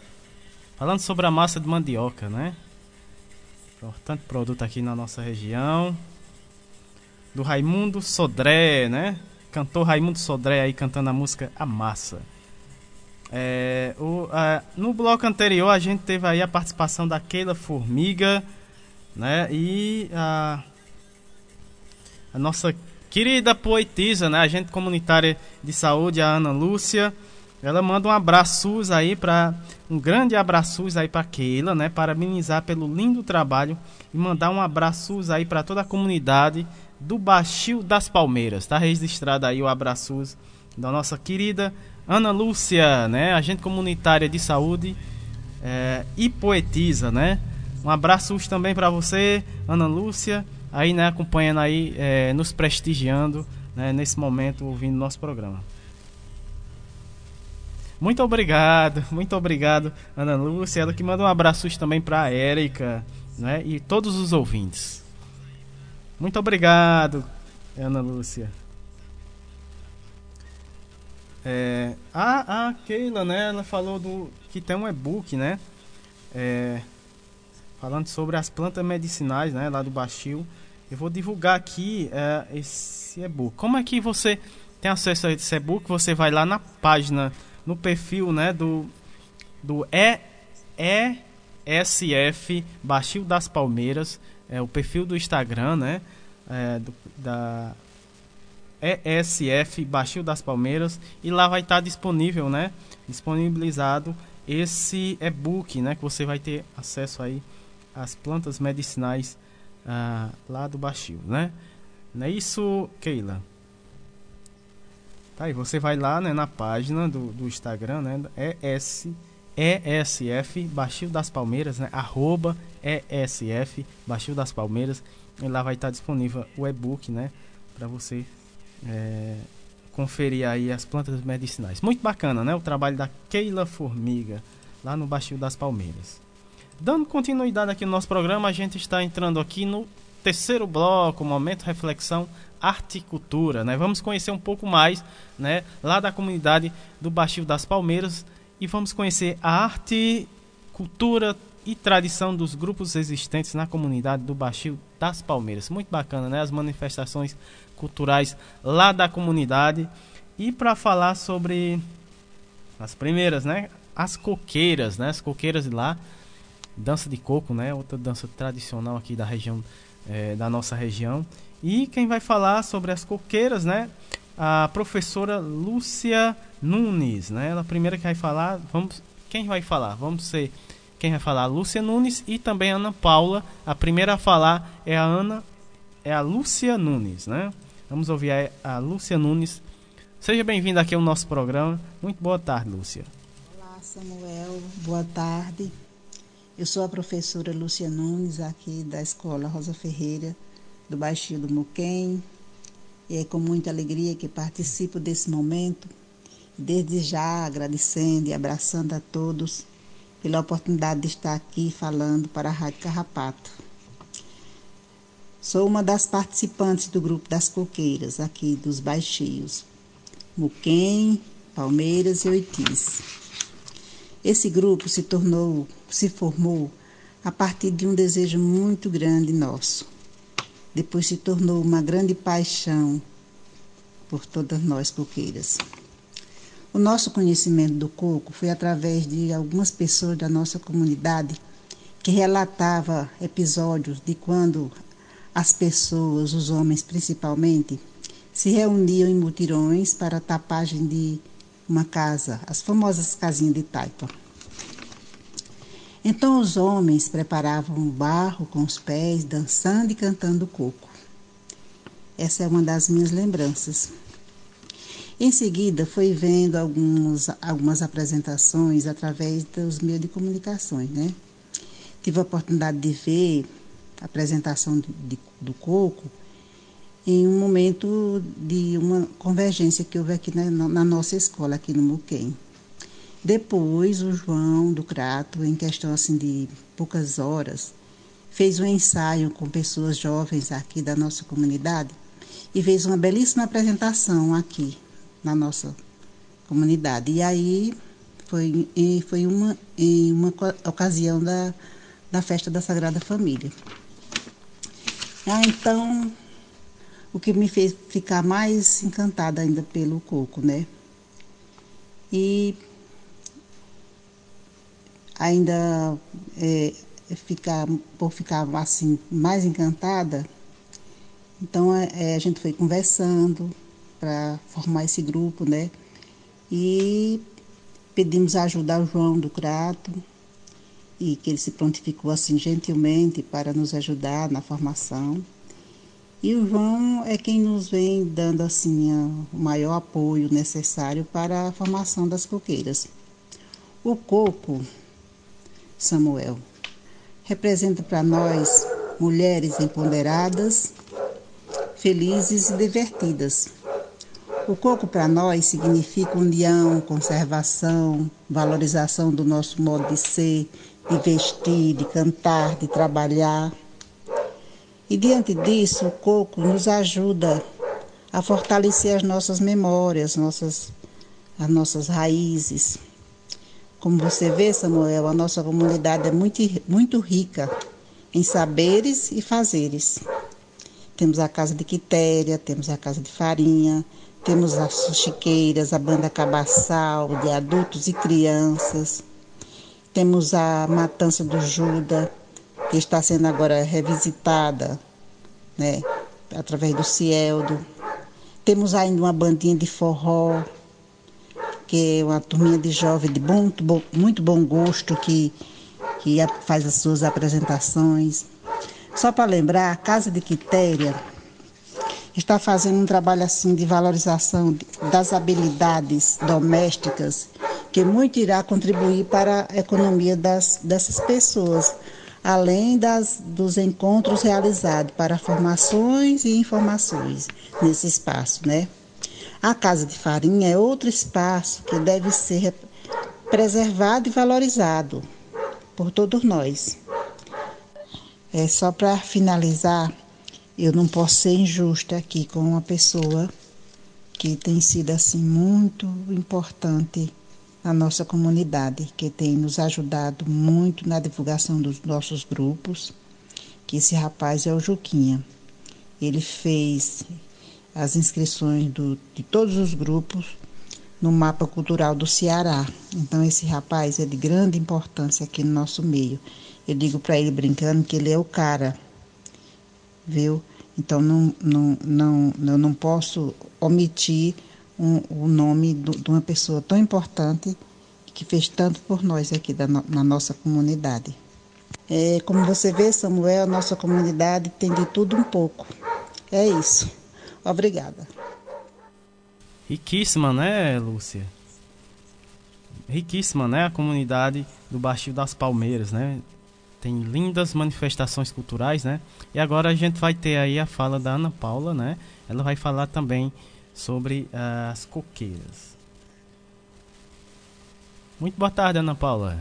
Olá, Samuel. Boa tarde. Meu nome é Ana Paula e é com muita alegria né, que eu participo do programa da Rádio Carrapato. Eu sou uma das, das participantes do Coco e é, só complementando um pouco da fala de, da, da professora Lúcia, né? Ela já contou tudo, como começou e como se iniciou a nossa dança aqui, o nosso grupo, né, no Baixio. E aí vem a questão, é, a questão do nome, do nome do, do, do, do grupo, que a gente colocou, né? Porque as coqueiras dos baixios. Porque a gente juntou, né? Na verdade, são mulheres daqui do Baixio das Palmeiras, mulheres do Oitis e mulheres do Muquem. Então a gente se reuniu e, e, com a opinião, lógico, de João e tudo, que ele é nossa figura importante na dança, né?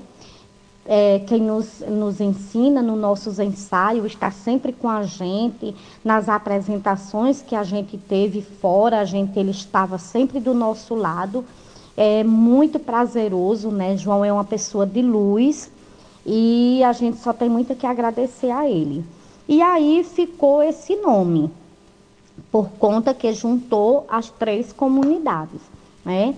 E assim, a gente tem um estilo, um estilo bem diferente que as pessoas até se admiram, porque a gente está sempre bem vestida, a gente está é, tá muito cheia de acessório, cada um coloca seu, o acessório que, que quer, da, do jeito que gosta, né? Muito bem maquiada a gente sempre se apresenta dessa forma.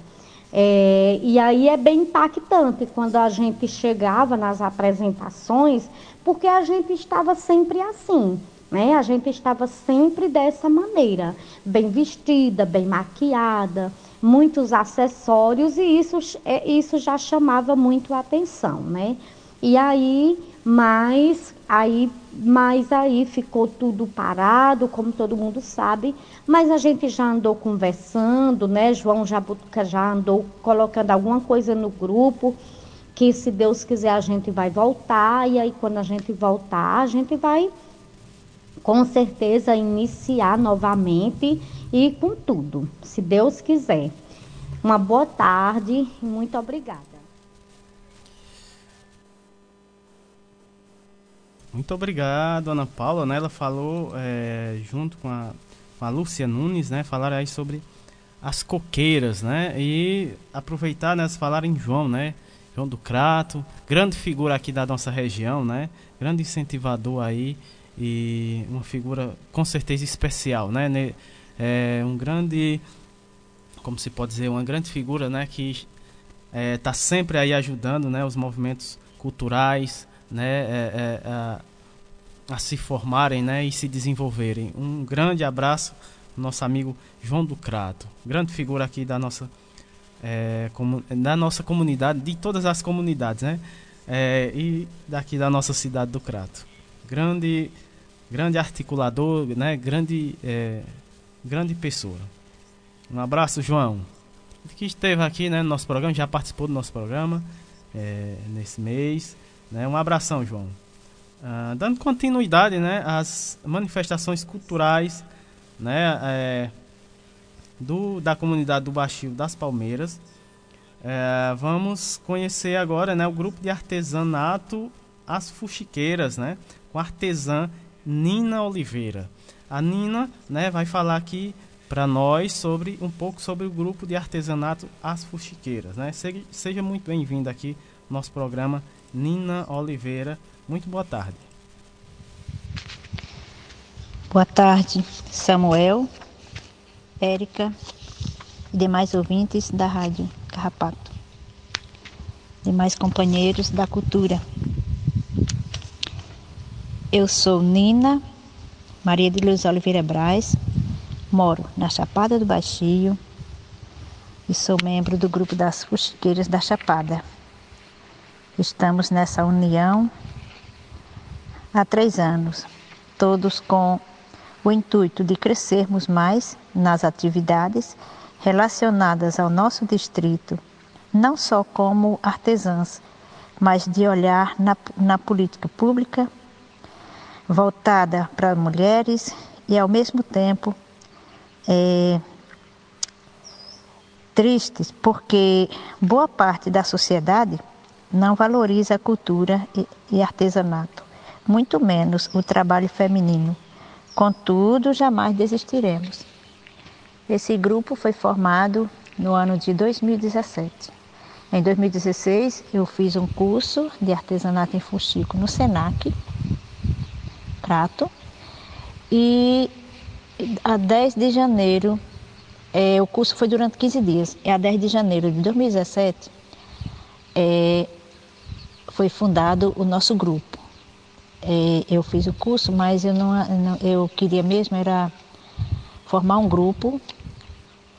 O meu sonho era formar um grupo de mulheres para ensinar elas a fazerem artesanato e para que tivesse uma fonte de renda também, que muita gente é, depende apenas da, do, do salário do marido ou, ou, do que vem da agricultura. E, e com esse nosso trabalho já poderia ter algum, alguma ajuda, né? Então, é, eu, eu conversei com elas, não, convidei não só as daqui da Chapada, mas também das comunidades vizinhas para participarem Inclusive temos gente do Baixio, é, mulher do Baixio das Palmeiras e temos também dos Currais de Baixo. Até de Juazeiro, né? Tem uma de lá de Juazeiro também que participou conosco do nosso grupo das Fuxiqueiras. Então, é, e o nosso intuito também não é apenas de lucrar, né? mas também de fazer amizade, por onde a gente anda, a gente faz amizade. É, além de garantir a troca de ideias, experiência, permitindo assim preencher a nossa à ociosidade das fuxiqueiras. No entanto, é, vale destacar que a prática de fuxicar consiste também em elaborar peça de pano, de retalhos feito à mão com acabamento dotado de criatividade feminina. E o bom de tudo isso é que enquanto trabalhamos com as mãos, utilizamos linha e agulha, aproveitamos para colocarmos os nossos assuntos em dias. Nesses trabalhos a gente faz coxa de cama, toalha de mesa, tapete, escora de porta, guardanapo, passarela, chaveiros, tiaras, descanso de panela, terço, bolsa, entre outras peças. E assim, o, o ambiente onde a gente se reúne também é para realizar as nossas atividades. É uma casa onde funcionou o grupo de jovens aqui da Chapada. E hoje funciona também como barraca, onde vende comidas típicas durante a festa da padroeira Nossa Senhora das Graças. É, graças a Deus, este projeto deu certo. Era um sonho que eu queria realizar e eu sou muito feliz em ter realizado esse sonho. E é muito bom gente ter uma terapia que, meu Deus, não tem nada igual. Onde, onde você em casa, você tem seus problemas em casa, quando você chega no grupo, começa a conversar, que começa a trabalhar, a coisa muda demais. É muito bom, muito gratificante. Então, gente, com tudo isso a gente só tem a ganhar. Mesmo que não ganhe dinheiro. Assim, porque é difícil vender produtos. Nossos produtos é difícil vender. E quando vendemos, a gente divide o dinheiro em partes iguais e se fica algum restante, a gente emprega em material para continuar o nosso trabalho. É tanto que o nosso trabalho, para começar, a gente tomou dinheiro emprestado. E continua assim com dificuldade. Mas dá certo. Eu, é como eu disse, o que importa não é estar tá ganhando dinheiro, o importante é a gente estar tá junto, é a gente interagir. Isso deixa, deixa muito, muito, muita gente muito feliz. Então, o nosso muito obrigado a todos que nos apoiam, que nós temos várias entidades que nos dão apoio. E muito obrigado a todos que estão nos ouvindo e pelo apoio que a gente recebe. Então, uma boa tarde. Muito obrigado, Nina. Muito obrigado por suas lindas palavras, né? Linda fala aí da Nina. Uh, ela falou sobre o grupo das artesãs de fuxi... das fuxiqueiras, né? Lindo trabalho dela, né? Eu vi lá uns, uns trabalhos de artesanato delas, muito bacana. E como ela falou, né? É importante é você é, ser feliz no que está fazendo, né? É, você gostar do que faz e estar feliz em estar tá fazendo. O restante é consequência. O dinheiro é consequência. Com certeza, Nina. Ah, o próximo né, a falar aqui é o brincante Francieldon, né? Francieldon Lopes. Ele vai falar sobre os brincantes do grupo de caretas, né? Vamos conhecer um pouco sobre o grupo de caretas lá da comunidade do Baixio é, das Palmeiras. Seja bem-vindo aqui ao nosso, pro, ao nosso programa, é, Francieldon. Boa, boa tarde, tarde. Érica. Boa tarde, Samuel. Boa tarde, queridos ouvintes da Rádio Carrapato. Meu nome é Francisco Lopes dos Santos, sou daqui da comunidade Sítio Baixio do Muquém e venho hoje aqui mais Assis, meu amigo, para a gente falar um pouco sobre as tradições que existem aqui na nossa comunidade. Eu, bem, eu faço parte da, da Malhação do Judas. Assis vai falar um pouco sobre a Casa de Farinha José Gomes. É, desde já eu agradeço a, a Érica, a a Samuel que nos fez esse convite para a gente falar um pouco dos nossos costumes e tradições daqui da nossa região, é, onde já existem muitas, muitas outras culturas, né? Outros movimentos, como por exemplo a Casa de Quitéria, onde Cristina e Liro faz parte, né? São e tem a, as coqueiras daqui da nossa nossa região, daqui do Cid Baixio de Muquém também, e as fusqueiras, né? Então, gente, é isso aí. É, é valorizar a arte, nunca deixar cair e nunca deixar se acabar para não ficar esquecida, né? Isso aí é, é de um imenso importância para não só para a gente, mas sim para a comunidade em si, né? E a gente e é muito gratificante para a gente estar tá, tá recebendo esse apoio e, e esse reconhecimento de, de outras pessoas, né? Então, a malhação do Judas já vem acontecendo já desde os anos 80, pelos nossos pais, avós, né? E era uma cultura uma cultura, uma tradição que eu sempre visei, eu sempre gostei de estar envolvido em cultura, em arte, coisa desse tipo. E é onde eu e a cultura Nação do Juda foi onde eu eu gostei e sempre é, me esforcei para brincar, nunca querendo nada de algum troca, tipo dessa, desse, é porque eu, eu gosto mesmo de, dessa tradição, eu gosto de, de inventar algo, mas sempre, sempre, sempre é, valorizando a originalidade da, da brincadeira, né? É, valorizando a originalidade como? Nunca, nunca tirando, nunca, nunca fazendo algo que mostre, que fuja um pouco da arte, da, da cultura, é, como eu posso dizer, da, do aspecto do homem do campo, né? Para não ficar aquela coisa de carnaval misturado com, com cultura, assim não dá certo, né? Então, a gente tenta é, expressar algo que colocar algo para que as pessoas vejam que ali é, é tipo uma homenagem para o homem do campo. A gente tenta sempre exibir é, utensílios antigos, como utensílios antigos do homem do, homem do campo, que, que antes, antes era muito difícil, né? Essas coisas, era, as pessoas usavam muito, era cabaça, peneira, essas coisas. Aí onde tá? Aí as pessoas, a gente coloca, a gente na veste dos caretas, os caretas são os homens mascarados, né? Os homens mascarados, eles usam usam roupa extravagante, e naquelas roupas extravagantes eles sempre colocam alguma coisa empendurado. Aí nisso aí é onde está. Isso aí é onde as pessoas veem e fazem pergunta, o que é aquilo, o que é isso? Aquelas coisas penduradas, para que é que serve isso? Então, gente, é isso aí. A gente, eles usam, geralmente eles usam o chocalho. O chocalho, é, é, eu acho que é o, é o principal é o principal objeto né, dos caretas, onde ele faz muito barulho. Aí nisso aí tem outras coisas, tem candeeiro pendurado, tem tem peneira, tem cabaça também, a cabaça é, é muito usada, tem aqueles copos de, de, de taboca, que é, um, é uma espécie de, de bambu, né? Então, é tudo isso a gente faz e tentando mostrar para as pessoas que ali que ali é um é um é uma cultura, mas aquela cultura que tem, vem dizendo alguma coisa, tá entendendo? Vem dizendo, vem trazendo aquela homenagem ao homem do campo. E e é isso aí, as máscaras que a gente, que a gente fabrica, que a gente faz, elas nunca, a gente tenta o máximo possível não usar tinta, para não ficar aquela cor artificial. A gente sempre tenta usar algo, algo tirado da natureza, tá entendendo? É tipo, a, a tinta que a gente usa, geralmente é coloral, cinza, é, semente de alguma, de alguma planta, dando aquele formato bem, aquele aspecto bem assustador, mas sempre trazendo algo que as pessoas vejam que é dali, que é, da, da que é cultural, tá vendo? E a gente usa muita corda de sisal, né, para fazer os cabelos, para ficar aquela coisa assustador e sempre lembrando, sempre visando aquele aspecto é, nordestino, aquela cor bem, bem rural. Não sei se vocês entendem.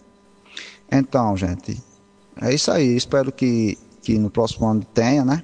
Espero ter mais visitantes e agradecer agradecer às comunidades vizinhas que, que nos recebem muito bem. E é isso aí. E tenho, a, a gente tem um. A gente arrecada alimento, aí esse ano não teve, né? Infelizmente não teve, mas a gente. Os alimentos que a gente arrecada hoje é para doação. 70% a gente doa dos alimentos que a gente arrecada e 30% é para a gente colocar na brincadeira, porque tem uma brincadeira que a gente coloca mais. Teve um ano aí atrás aí que eu optei em doar, em doar esses alimentos. Falei com minha equipe, eles aceitaram e vem dando certo até hoje. E é isso aí, porque Páscoa, né, gente? Páscoa, tempo de Páscoa, aí tanta gente precisando aí, a gente todo mundo precisa, mas tem muita gente que precisa mais do que a gente, né? Precisa mais do que a gente. Aí eu optei em doar. Aí é nisso aí que é a parte boa da coisa, que no final da brincadeira tem as doações. Isso aí é muito gratificante pra gente, porque a gente sabe que tem muita família aí carente que precisa. E eu optei fazer isso. Então, muito obrigado a, a todos os ouvintes aí, muito obrigado a Érica, muito obrigado Samuel por dar por dar essa oportunidade para a gente falar um pouco das nossas tradições. É, boa tarde aos ouvintes, né, da Rádio Carrapato e espero ter bem mais visitantes na nossa tradição. Obrigado. Grato, grato, France, Francieldon, né, Lopes. É, linda, linda, linda história, né? É, dos brincantes aí do grupo Descaretas. Linda fala aí do Francieldon, Francieldon, né, Lopes. Ele que falou aí sobre os brincantes, né, do grupo de caretas, né? Muito bacana. Agora a gente vai ouvir a fala do Francisco de Assis é, Nicolau, né? É, falando sobre a Casa de Farinha. Seja muito bem-vindo aqui ao nosso programa. Muito boa tarde, Assis.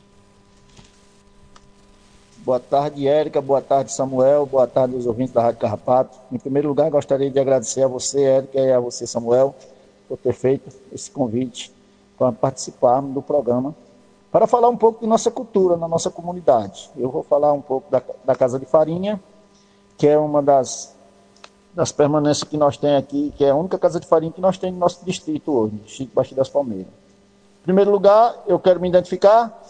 Meu nome é Francisco de Assis Nicolau, sou morador aqui do Baixio do Muquém, faço parte dos movimentos sociais e da cultura da nossa região. Tento fazer o máximo para a gente ter a permanência dela em nossa comunidade, porque é um atrativo a mais para que nós faça acontecer o de bom, para que o povo tenha esse atrativo, né? falar um pouco de farinhada.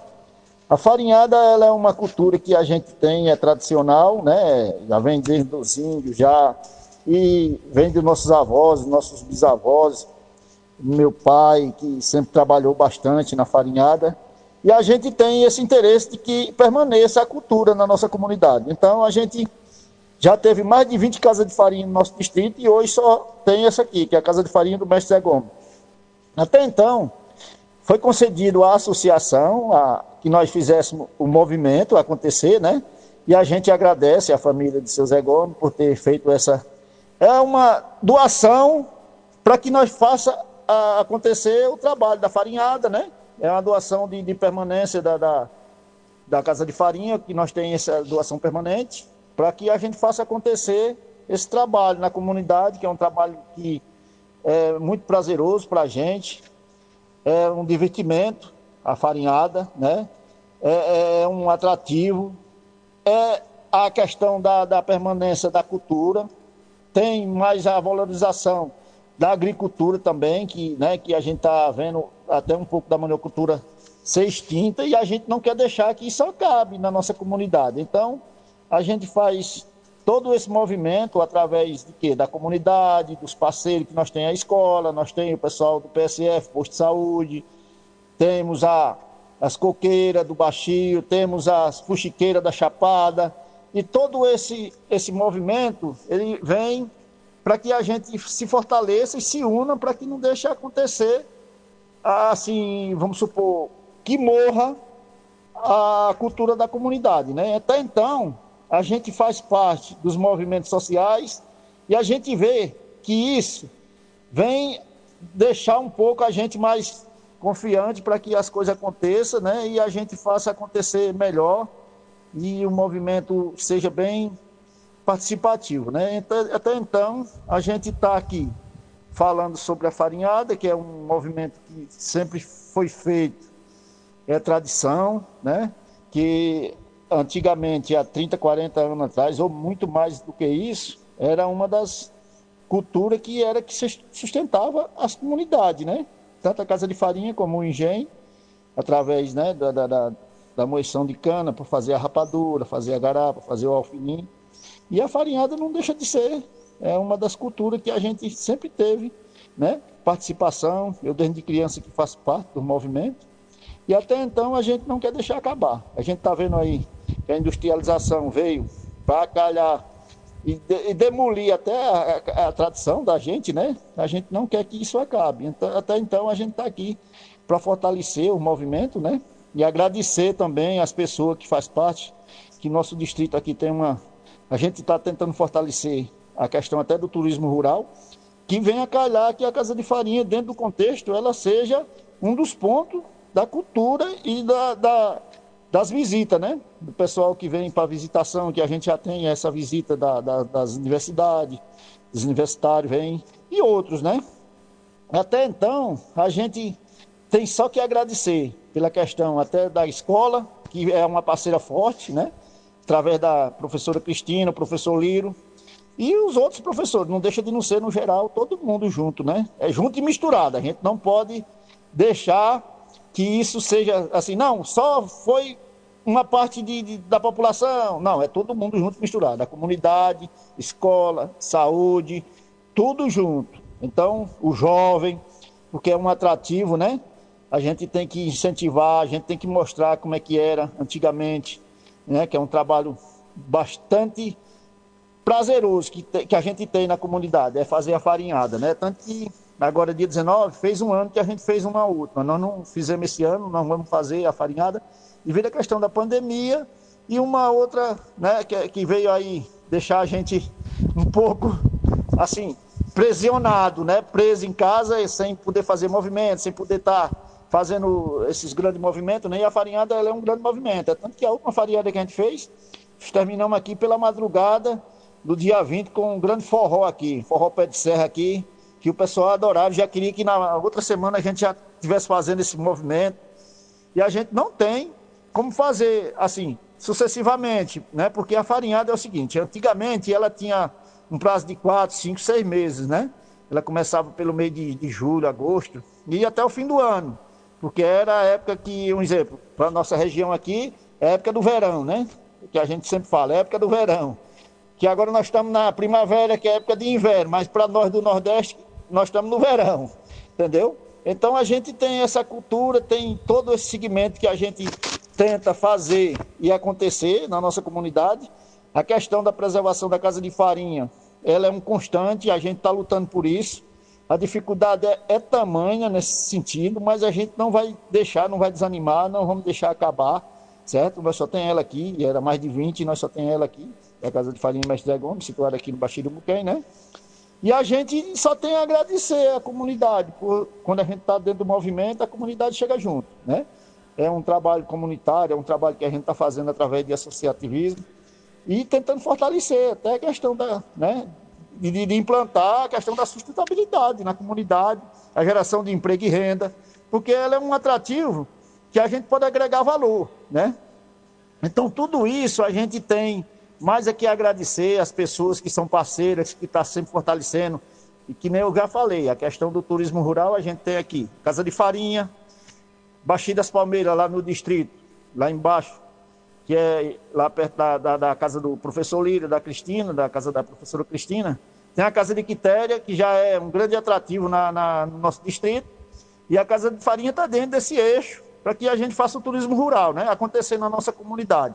Interessante demais, porque nosso, o nosso segmento de trabalhar na agricultura, de fazer acontecer, tá entendendo? E não é só isso não, tem mais coisa que a gente faz né, na comunidade, a gente participa das associações, a gente participa dos movimentos, está sempre interagindo com a comunidade para que as coisas aconteçam, né?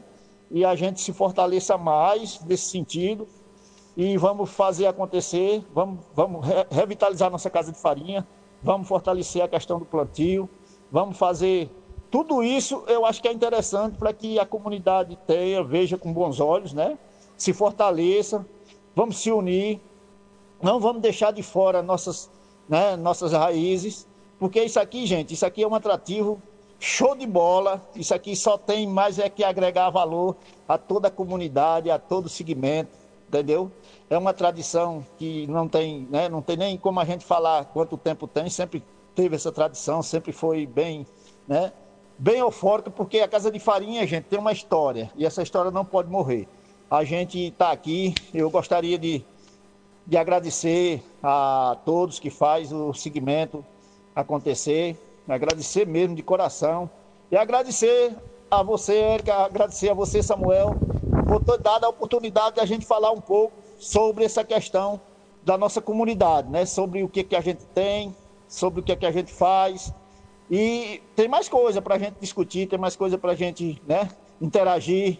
E é isso. Eu gostaria de agradecer a todos e parabenizar você, Eric, a você, Samuel, por ter essa, essa, essa grande ideia de fazer esse programa, de, de da gente poder falar um pouco das nossas raízes, da nossa cultura. Agradecer mesmo a você de, de coração, né? E estamos juntos aí, junto e misturado, não podemos perder o foco. Que isso aí tudo é para valorizar o nosso dia a dia, a nossa comunidade, nosso povo, nossa gente. E é, é isso. Eu só tenho mais aqui a agradecer a você e uma boa tarde a todos aí. E obrigado pelo espaço. De coração e tchau. Show! Grato, grato, grato pelas suas palavras, pela sua fala aqui no nosso programa, Francisco de Assis Nicolau, né? É, é, a gente que agradece, né? E lhe pra, parabeniza, né? Não só você como os, os, os, outros, né? Que falaram aqui no nosso programa, por estar tá mantendo né, essa tradição aí tão riquíssima aqui na nossa aqui, que é na nossa região, né? E tá mantendo, né? Toda essa tradição aí da casa de farinha, dos brincantes do grupo de caretas, né? Do grupo de artesanato das fuxiqueiras é, as coqueiras, né? Toda essa manifestação cultural. Então a gente parabeniza, né? Todo esse pessoal que mantém viva nessa cultura que é nossa, né? É da nossa terra, é da nossa comunidade e continuem assim, né? Firme e forte, né? Como diz aí o Francisco de Assis, estamos juntos com certeza, né?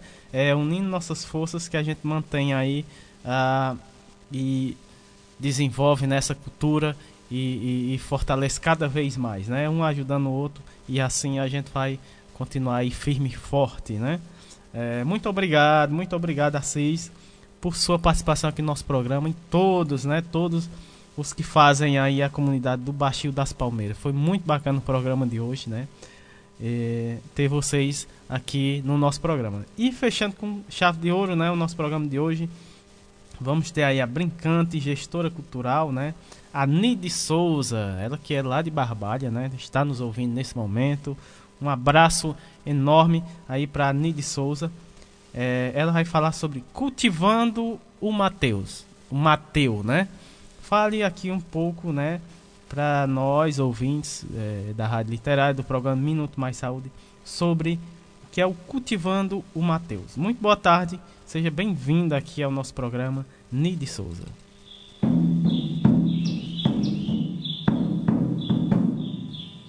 Boa tarde a todos os ouvintes da Rádio Carrapato, Ponto de Cultura do Crato.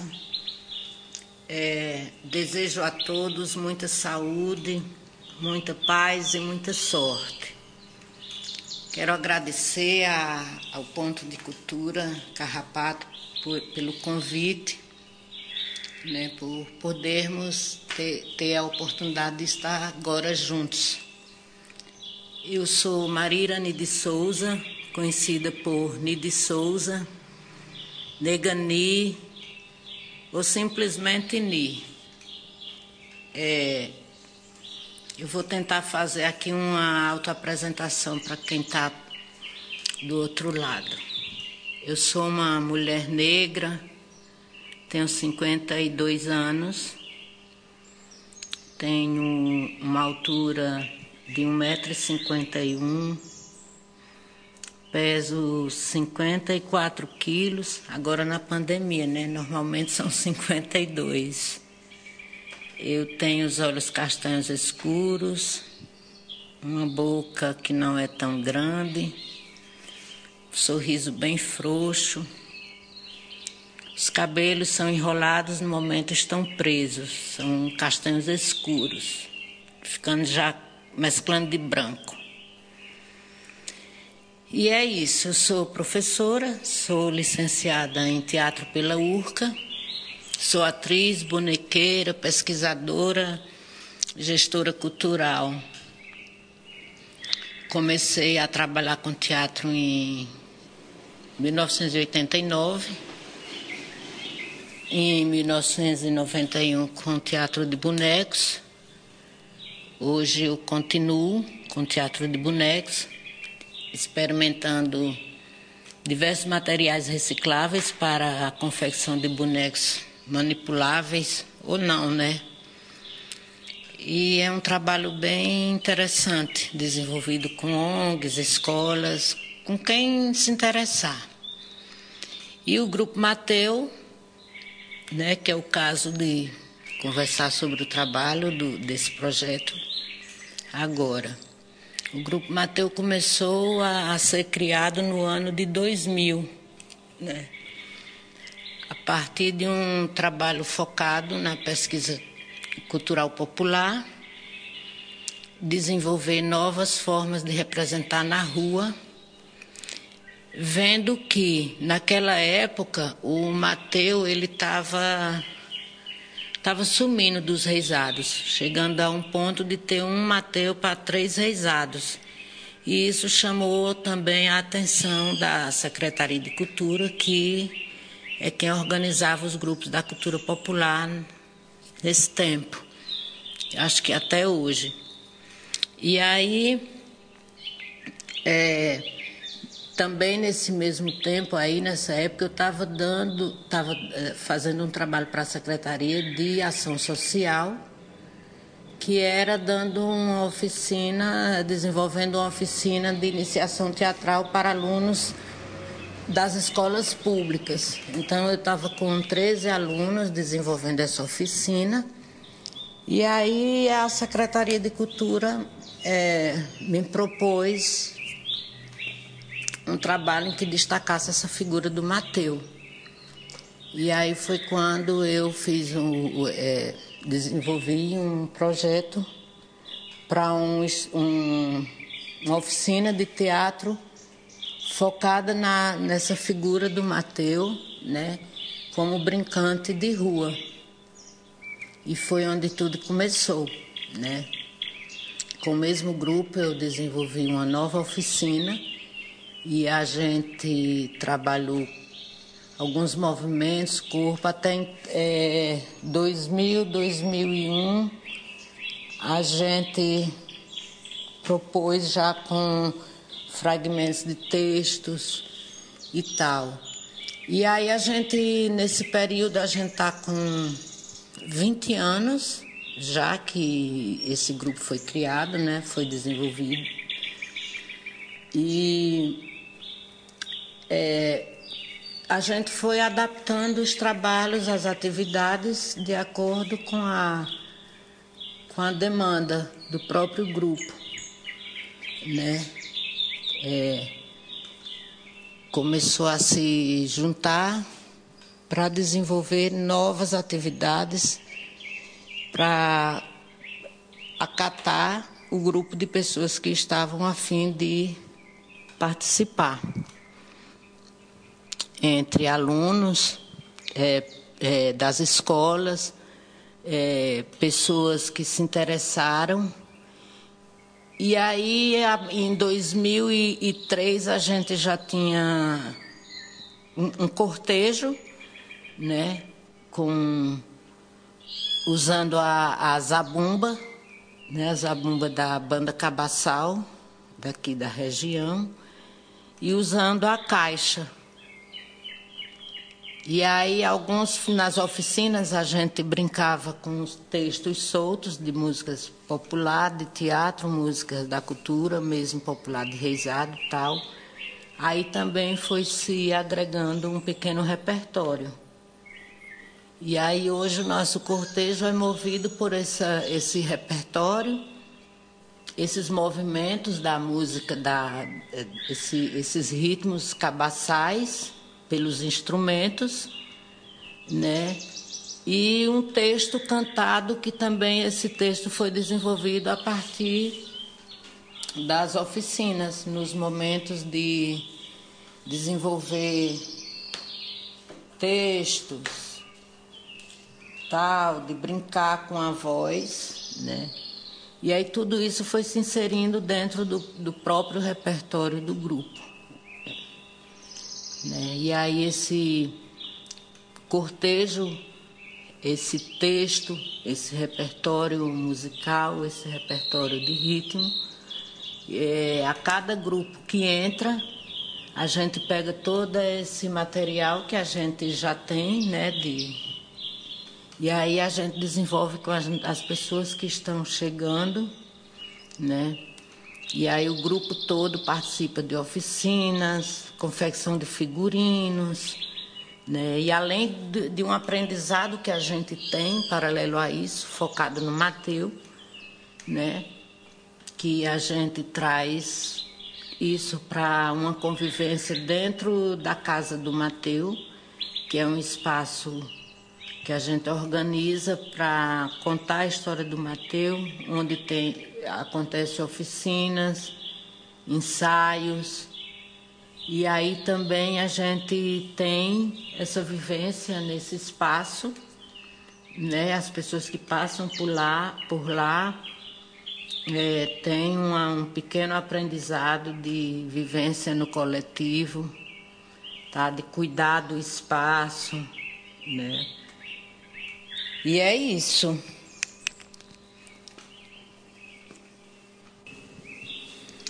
E nesse momento da pandemia foi possível trabalhar algumas lives para junto alguns movimentos artísticos aqui da região do Cariri, é, Secretaria de Cultura, SESC, né, SEBRAE. E aí é isso, né? Agora é torcer para que as coisas melhorem, que ainda não está fácil né? A gente sabe disso. E de dentro de casa ainda dá para fazer alguma coisa a partir da janela de ensaio que tem aqui no meu espaço, com experimentando, que é um espaço de experimentar os bonecos confeccionados. E aí é isso. Na pandemia é se cuidar e tentar trabalhar para que amenize, né? Um abraço a todos, boa tarde, muito obrigada. E vou cantar só um trechinho para vocês da, de uma das músicas que a gente canta no nosso cortejo. Eu vi o sol beijando a lua. Olha, minha gente, o teatro de rua. Eu vi o sol beijando o mar. Olha, minha gente, o teatro popular.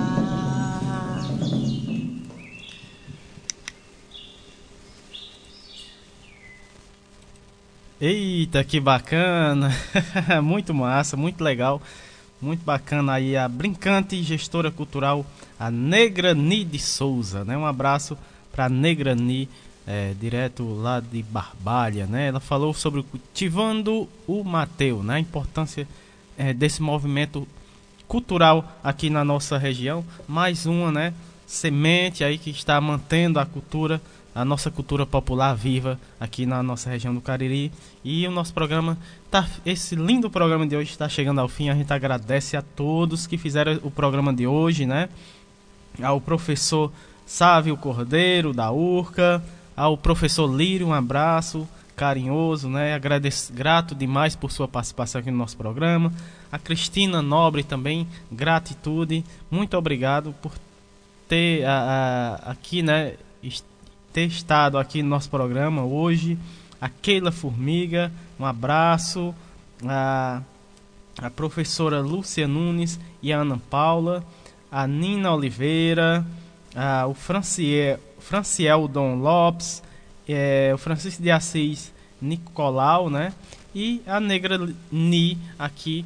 Um abraço é, carinhoso a toda essa turma né, que fez o nosso programa de hoje, especialíssimo é, um abraço a todos os nossos ouvintes, o pessoal aqui da nossa comunidade. Quem esteve com a gente, né, é, acompanhando nosso programa até esse momento, a gente agradece a todos pela audiência e até o próximo sábado, né, com um Minuto Mais Saúde. É, lembrando, né, o, todo o programa, a gente tá, esse foi o último programa, né, do mês de setembro. Próximo próximo mês a gente já entra em outubro, né? Próximo programa já é outubro. E a gente já vai entrar é, na outra temática, a gente encerrando né, a temática desse mês, que é educação popular, né? E você viu aí é, dois exemplos é, maravilhosos, né? De, da educação popular, né? Em saúde, né? Você aliando a arte, a cultura e a saúde, com certeza dá certo, né? Dá super certo. Então, uh, são dois a gente mostrou aqui no nosso programa, né? De setembro, esses, essas duas experiências, né? Aqui que estão dando super certo, né? A comunidade do Chico Gomes e hoje na comunidade do Baixio das Palmeiras. É, gratitude a toda essa turma é, que faz parte dessas comunidades. Uh, próximo programa vai ser, vai falar sobre o cuidado dos idosos, né? O mês de é, outubro vai ser ter como temática, né, a saúde, é, o cuidado com os idosos, né? Então, é, o nosso programa de hoje está chegando ao fim. A gente agradece a todos, né? E até o próximo sábado. Um ótimo fim de semana para vocês. Lembrando, né, que esse programa já já vai estar disponível aí em podcast, né? Você procura aí é, programa Minuto Mais Saúde, né? Você quem tiver já o aplicativo baixado no seu celular, você pode procurar é, o programa Minuto Mais Saúde que já vai já vai estar, tá, né? Os programas a partir do mês de setembro já tem os programas, todos os programas do mês de setembro, inclusive esse, né? Já já vai estar disponível aí para quem quiser rever, ouvir, né? O nosso programa de hoje. Então um abraço e até o próximo programa Minuto Mais Saúde. Gratitude a todos. Um ótimo fim de semana.